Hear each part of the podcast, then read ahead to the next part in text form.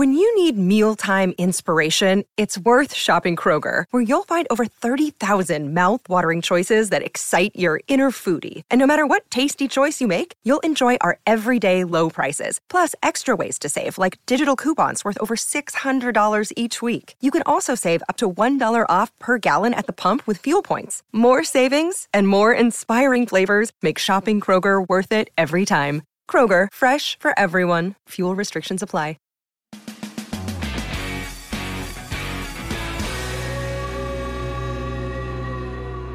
ਹਾਂਜੀ ਵੀ ਦੋਸਤੋ, welcome back to our podcast ਕੀ ਕਹਿੰਦੀ ਦੁਨੀਆਦਾਰੀ ਦੇ ਐਪੀਸੋਡ ਨੰਬਰ ਬੱਗੇ ਕਿਹੜਾ ਐਪੀਸੋਡ ਆ 32 ਐਪੀਸੋਡ ਨੰਬਰ 32 ਦੇ ਵਿੱਚ ਤੁਹਾਡਾ ਸਵਾਗਤ ਹੈ। ਅਤੇ ਇਬਰਾਹਿਮ ਪੁਰੀਆ ਜੀ, ਕੀ ਹਾਲ ਚਾਲ? ਬਹੁਤ ਵਧੀਆ ਵੀਰੇ, ਪਿਆਰ ਭਰੀ ਸਤਿ ਸ੍ਰੀ ਅਕਾਲ ਸਾਰਿਆਂ ਨੂੰ। ਬੜੇ ਟਾਈਮ ਬਾਅਦ ਦਰਸ਼ਨ ਦਿੰਦੇ ਪਏ ਤੁਸੀਂ ਯਾਰ ਅੱਜ ਕੱਲ੍ਹ। ਬਰੋ ਬੈਕ ਟੂ ਬੈਕ ਦੂਜਾ ਪੋਡਕਾਸਟ ਰਿਕਾਰਡ ਕਰ ਰਹੇ ਹਾਂ। ਤੁਸੀਂ ਬਿਜ਼ੀ ਹੋ ਗਏ, ਥੋੜ੍ਹਾ ਜਿਹਾ ਟਾਈਮ ਕੱਢਿਆ ਕਰੋ ਬਰੋ। ਸਾਰੇ ਕਮੈਂਟ ਤੁਹਾਨੂੰ ਇਹੀ ਕਹਿ ਰਹੇ ਆ ਵੀ ਬਿਜ਼ੀ ਬਹੁਤ ਹੋ ਗਿਆ ਬੰਦਾ। ਇੱਕ ਵੀਕ ਆ ਬਰੋ ਬਸ, ਦੈਟਸ ਇਟ। ਆਹ ਲਾਸਟ ਵੀਕ ਬਿਜ਼ੀ ਆ ਨਾ ਵੈਸੇ ਤੇਰਾ ਤੋਂ? ਹਾਂ, ਦਸੰਬਰ 23 ਤੋਂ ਬਾਅਦ ਵਿਹਲੇ ਆ ਫਿਰ ਹਰੇਕ ਵੀਕ ਇਹ ਪੋਡਕਾਸਟ। ਵੈਸੇ ਵੀ ਆਪਾਂ ਨੂੰ ਤੁਹਾਨੂੰ ਪਤਾ ਹੀ ਆ, ਆਪਾਂ ਦਾ ਸ਼ਰੇਆਮ ਕਹਿ ਦਈਦਾ ਆਪਾਂ ਨੂੰ ਘੱਟ ਹੀ ਸੁਣਦੇ ਨੇ, ਜਿੰਨੇ ਕੁ ਸੁਣਦੇ ਨੇ ਵਧੀਆ ਨੇ, ਪਰ ਉਨੇ ਕੁ ਬੰਦਿਆਂ ਲਈ ਕਰ ਲਈਦਾ ਫਿਰ ਆਪਾਂ, ਕੋਈ ਚੱਕਰ ਨਹੀਂ। ਠੀਕ ਆ ਵੀਰਿਆ, ਪੋਡਕਾਸਟ ਹੋਰ ਬਹੁਤ ਚੱਲ ਪਏ ਬਰੋ ਬਾਅਦ 'ਚ ਜਦੋਂ ਸ਼ੁਰੂ ਕੀਤਾ ਜਾਂਦਾ ਤੁਸੀਂ। ਚਲੋ ਕੋਈ ਗੱਲ ਨਹੀਂ ਬਾਈ, ਕੀ ਕਰੀਏ ਹੁਣ ਪੋਡਕਾਸਟ। ਚਲੋ ਛੱਡੋ, ਕਈਆਂ ਨੇ ਸ਼ੁਰੂ ਕਰ ਲਏ, ਵਧੀਆ ਗੱਲ ਆ ਯਾਰ, ਕਰਨਾ ਚਾਹੀਦਾ। ਦੱਸੋ ਹੋਰ ਵੀਰੇ ਕਿਹੜੇ ਨੇ ਅੱਜ ਦੀ ਖਬਰ? ਭਾਈ ਇਹ ਆ ਕਿ ਮੈਂ ਲੇਟੈਸਟ ਖਬਰ ਇੱਕ ਨਾ ਪਿੱਛੇ ਜੇ ਇੱਕ ਚੀਜ਼ ਬਾਰੇ ਪਹਿਲਾਂ ਬੜਾ ਡਿਸਕਸ ਹੋਇਆ ਅਤੇ ਉਹ ਵਿੱਚ ਜੇ ਵਿਚਾਰਾ ਬੜਾ ਹੈ ਨਾ ਡਾਊਨਫਾਲ ਆਇਆ ਉਹਦਾ, ਹੈ ਨਾ। ਉਹਦਾ ਨਾਮ ਹੈਗਾ ਬਿਟਕੋਇਨ। ਠੀਕ ਹੈ, ਬਿਟਕੋਇਨ ਅਤੇ ਓਵਰਆਲ ਕ੍ਰਿਪਟੋ। ਹਾਂ ਓਵਰਆਲ ਹਾਂ ਓਵਰਆਲ ਕਹਿ ਲਾ, ਓਵਰਆਲ ਉਹਨਾਂ ਦੀ ਗੱਲ ਨਹੀਂ ਹੋਈ ਬਹੁਤ ਟਾਈਮ ਹੋ ਗਿਆ। ਉਹਦਾ ਕਾਰਨ ਇਹ ਸੀ ਉਹ ਡਾਊਨਫਾਲ ਬਹੁਤ ਚਲੇ ਗਏ ਅਤੇ ਬਹੁਤ ਲੋਕ ਕਹਿਣ ਲੱਗ ਪਏ ਕਿ ਹਾਂ ਵੀ ਬੰਦੇ ਬੇਵਕੂਫ ਆ ਜਿਹੜੇ ਪੈਸੇ ਲਾਉਂਦੇ ਨੇ। ਪਰ ਅਗੇਨ ਕੋਈ ਫਾਈਨੈਂਸ਼ੀਅਲ ਐਡਵਾਈਜ਼ ਨਹੀਂ, ਪਰ ਫਿਗਰਸ 'ਤੇ ਜੇ ਆਪਾਂ ਚੱਲੀਏ ਅੱਜ ਦੀ ਡੇਟ ਦੇ ਵਿੱਚ ਕਿ ਸਾਲ ਪਹਿਲਾਂ ਬਿਟਕੋਇਨ ਜਿਹੜਾ ਸੀਗਾ ਉਹ ਸੀਗਾ 20,000 'ਤੇ, ਠੀਕ ਆ, ਅਤੇ ਅੱਜ ਉਹ 59,000 'ਤੇ ਪਹੁੰਚ ਗਿਆ ਆ। ਠੀਕ ਆ, ਅਤੇ ਨਾਲ ਦੀ ਨਾਲ ਅਥੀਰੀਅਮ ਜਿਹੜਾ ਕਿ ਮੇਰੇ ਕੋਲ ਵੀ ਹੈਗੇ ਨੇ ਕੁਝ ਕੁ। ਸੋ ਪਹਿਲਾਂ ਬਰੋ ਗੱਲ ਜਿਹੜੀ ਇਹ ਆ, ਹੋ ਸਕਦਾ ਜਿਹੜੇ ਵੀ ਸਾਡਾ ਪੋਡਕਾਸਟ ਸਾਰੇ ਜਿੰਨੇ ਵੀ ਸੁਣਦੇ ਆ, ਹੋ ਸਕਦਾ ਸਾਰਿਆਂ ਨੂੰ ਨਾ ਹੀ ਪਤਾ ਹੋਵੇ। ਇੱਕ ਵਾਰ ਨਾ ਸਾਰਿਆਂ ਨੂੰ ਮੋਟੀ ਐਕਸਪਲੇਨੇਸ਼ਨ ਦੇ ਵੀ ਐਕਚੁਅਲ 'ਚ ਕ੍ਰਿਪਟੋ ਅਤੇ ਕ੍ਰਿਪਟੋ ਕਰੰਸੀ ਹੈ ਕੀ ਆ, ਇਹਦਾ ਫਾਇਦਾ ਕੀ ਆ ਅਤੇ ਨੁਕਸਾਨ। ਤਾਂ ਚਲੋ ਦੱਸ ਦੇ, ਇੱਕ ਮੋਟਾ ਮੋਟਾ ਦੱਸ ਦੇ ਵੀ ਕੀ ਫ਼ਰਕ ਹੈ ਇੱਕ ਆਮ ਕਰੰਸੀ ਅਤੇ ਕ੍ਰਿਪਟੋ ਕਰੰਸੀ ਦੇ ਵਿੱਚ। ਕ੍ਰਿਪਟੋ ਕਰੰਸੀ ਬਰੋ ਇੱਕ ਇੰਟਰਨੈਟ ਦੀ ਕਰੰਸੀ ਆ, ਕਹਿ ਲਾ ਡਿਜੀਟਲ ਕਰੰਸੀ ਜਿਹਨੂੰ ਕਹਿ ਦਿੰਦੇ ਆਪਾਂ ਨਾ। ਜਿਵੇਂ ਹੁਣ ਆਪਣੇ ਕੈਨੇਡੀਅਨ ਵੀ ਬੜਾ ਰੌਲਾ ਪਾਉਂਦੇ ਨੇ ਕਿ ਹਾਂ ਵੀ ਕੈਨੇਡਾ ਵੀ ਡਿਜੀਟਲ ਕਰੰਸੀ ਲੈ ਕੇ ਆਉਣ ਨੂੰ ਫਿਰਦਾ ਆ। ਇਹ ਕਾਈਂਡ ਆਫ ਉਹ ਆ, ਇਹਨੂੰ ਨਾ ਗਵਰਨਮੈਂਟ ਦੇਖ ਨਹੀਂ ਸਕਦੀ, ਹੈ ਨਾ। ਜਦੋਂ ਆਪਣੇ ਤਾਂ ਆਪਾਂ ਹੁਣ ਤਾਂ ਫਿਰ ਵੀ ਬਹੁਤ ਚੀਜ਼ਾਂ ਆ ਗਈਆਂ ਨੇ, ਹੈ ਨਾ। ਇਹਦਾ ਬਸ ਨੁਕਸਾਨ ਸਿਰਫ ਇਹੀ ਆ ਕਿ ਕੀ ਕਹਿ ਸਕਦੇ ਯਾਰ ਨੁਕਸਾਨ 'ਚ ਕਿ ਮਤਲਬ ਕਿ ਇਹ ਅਪ ਡਾਊਨ ਫਲਕਚੁਏਟ ਬਹੁਤ ਜ਼ਿਆਦਾ ਹੁੰਦੀ ਆ। ਫਲਕਚੁਏਟ ਬਹੁਤ ਜ਼ਿਆਦਾ ਹੁੰਦੀ ਆ। ਜਿੱਦਾਂ ਹੁਣ ਕਿਸੇ ਦੇਸ਼ ਦੀ ਕਰੰਸੀ ਬੈਕਡ ਬਾਏ ਗੋਲਡ ਹੁੰਦੀ ਆ। ਹਾਂ, ਮਤਲਬ ਰਾਈਟ ਨਾ ਮੈਨੂੰ ਲੱਗਦਾ ਬੈਕਡ ਬਾਏ ਕੁਛ ਹੈ ਨਹੀਂ ਗੀ ਇੱਦਾਂ ਕੋਈ ਸੋਲਿਡ ਬਹੁਤ ਜ਼ਿਆਦਾ, ਸੋ ਇਸ ਕਰਕੇ ਫਲਕਚੁਏਸ਼ਨ ਬਹੁਤ ਜ਼ਿਆਦਾ ਹੈ ਇਹਦੇ 'ਚ ਮੈਨੂੰ ਲੱਗਦੀ ਹੈ। So backed by bitcoin backed by ਕੁਛ ਵੀ ਨਹੀਂ ਹੈਗਾ, ਪਰ ਜਿਹੜੇ ਬਾਕੀ ਜਿੰਨੀਆਂ ਵੀ ਜੋ ਅਥੀਰੀਅਮ ਕਾਰਡੋਨਾ ਕਿੰਨੇ ਵੀ ਹੈਗੇ ਉਹ ਨਾ ਬਿਟਕੋਇਨ ਦੇ ਹਿਸਾਬ ਨਾਲ ਉੱਪਰ ਥੱਲੇ ਹੁੰਦੇ ਰਹਿੰਦੇ ਐਕਚੁਅਲ ਦੇ ਵਿੱਚ।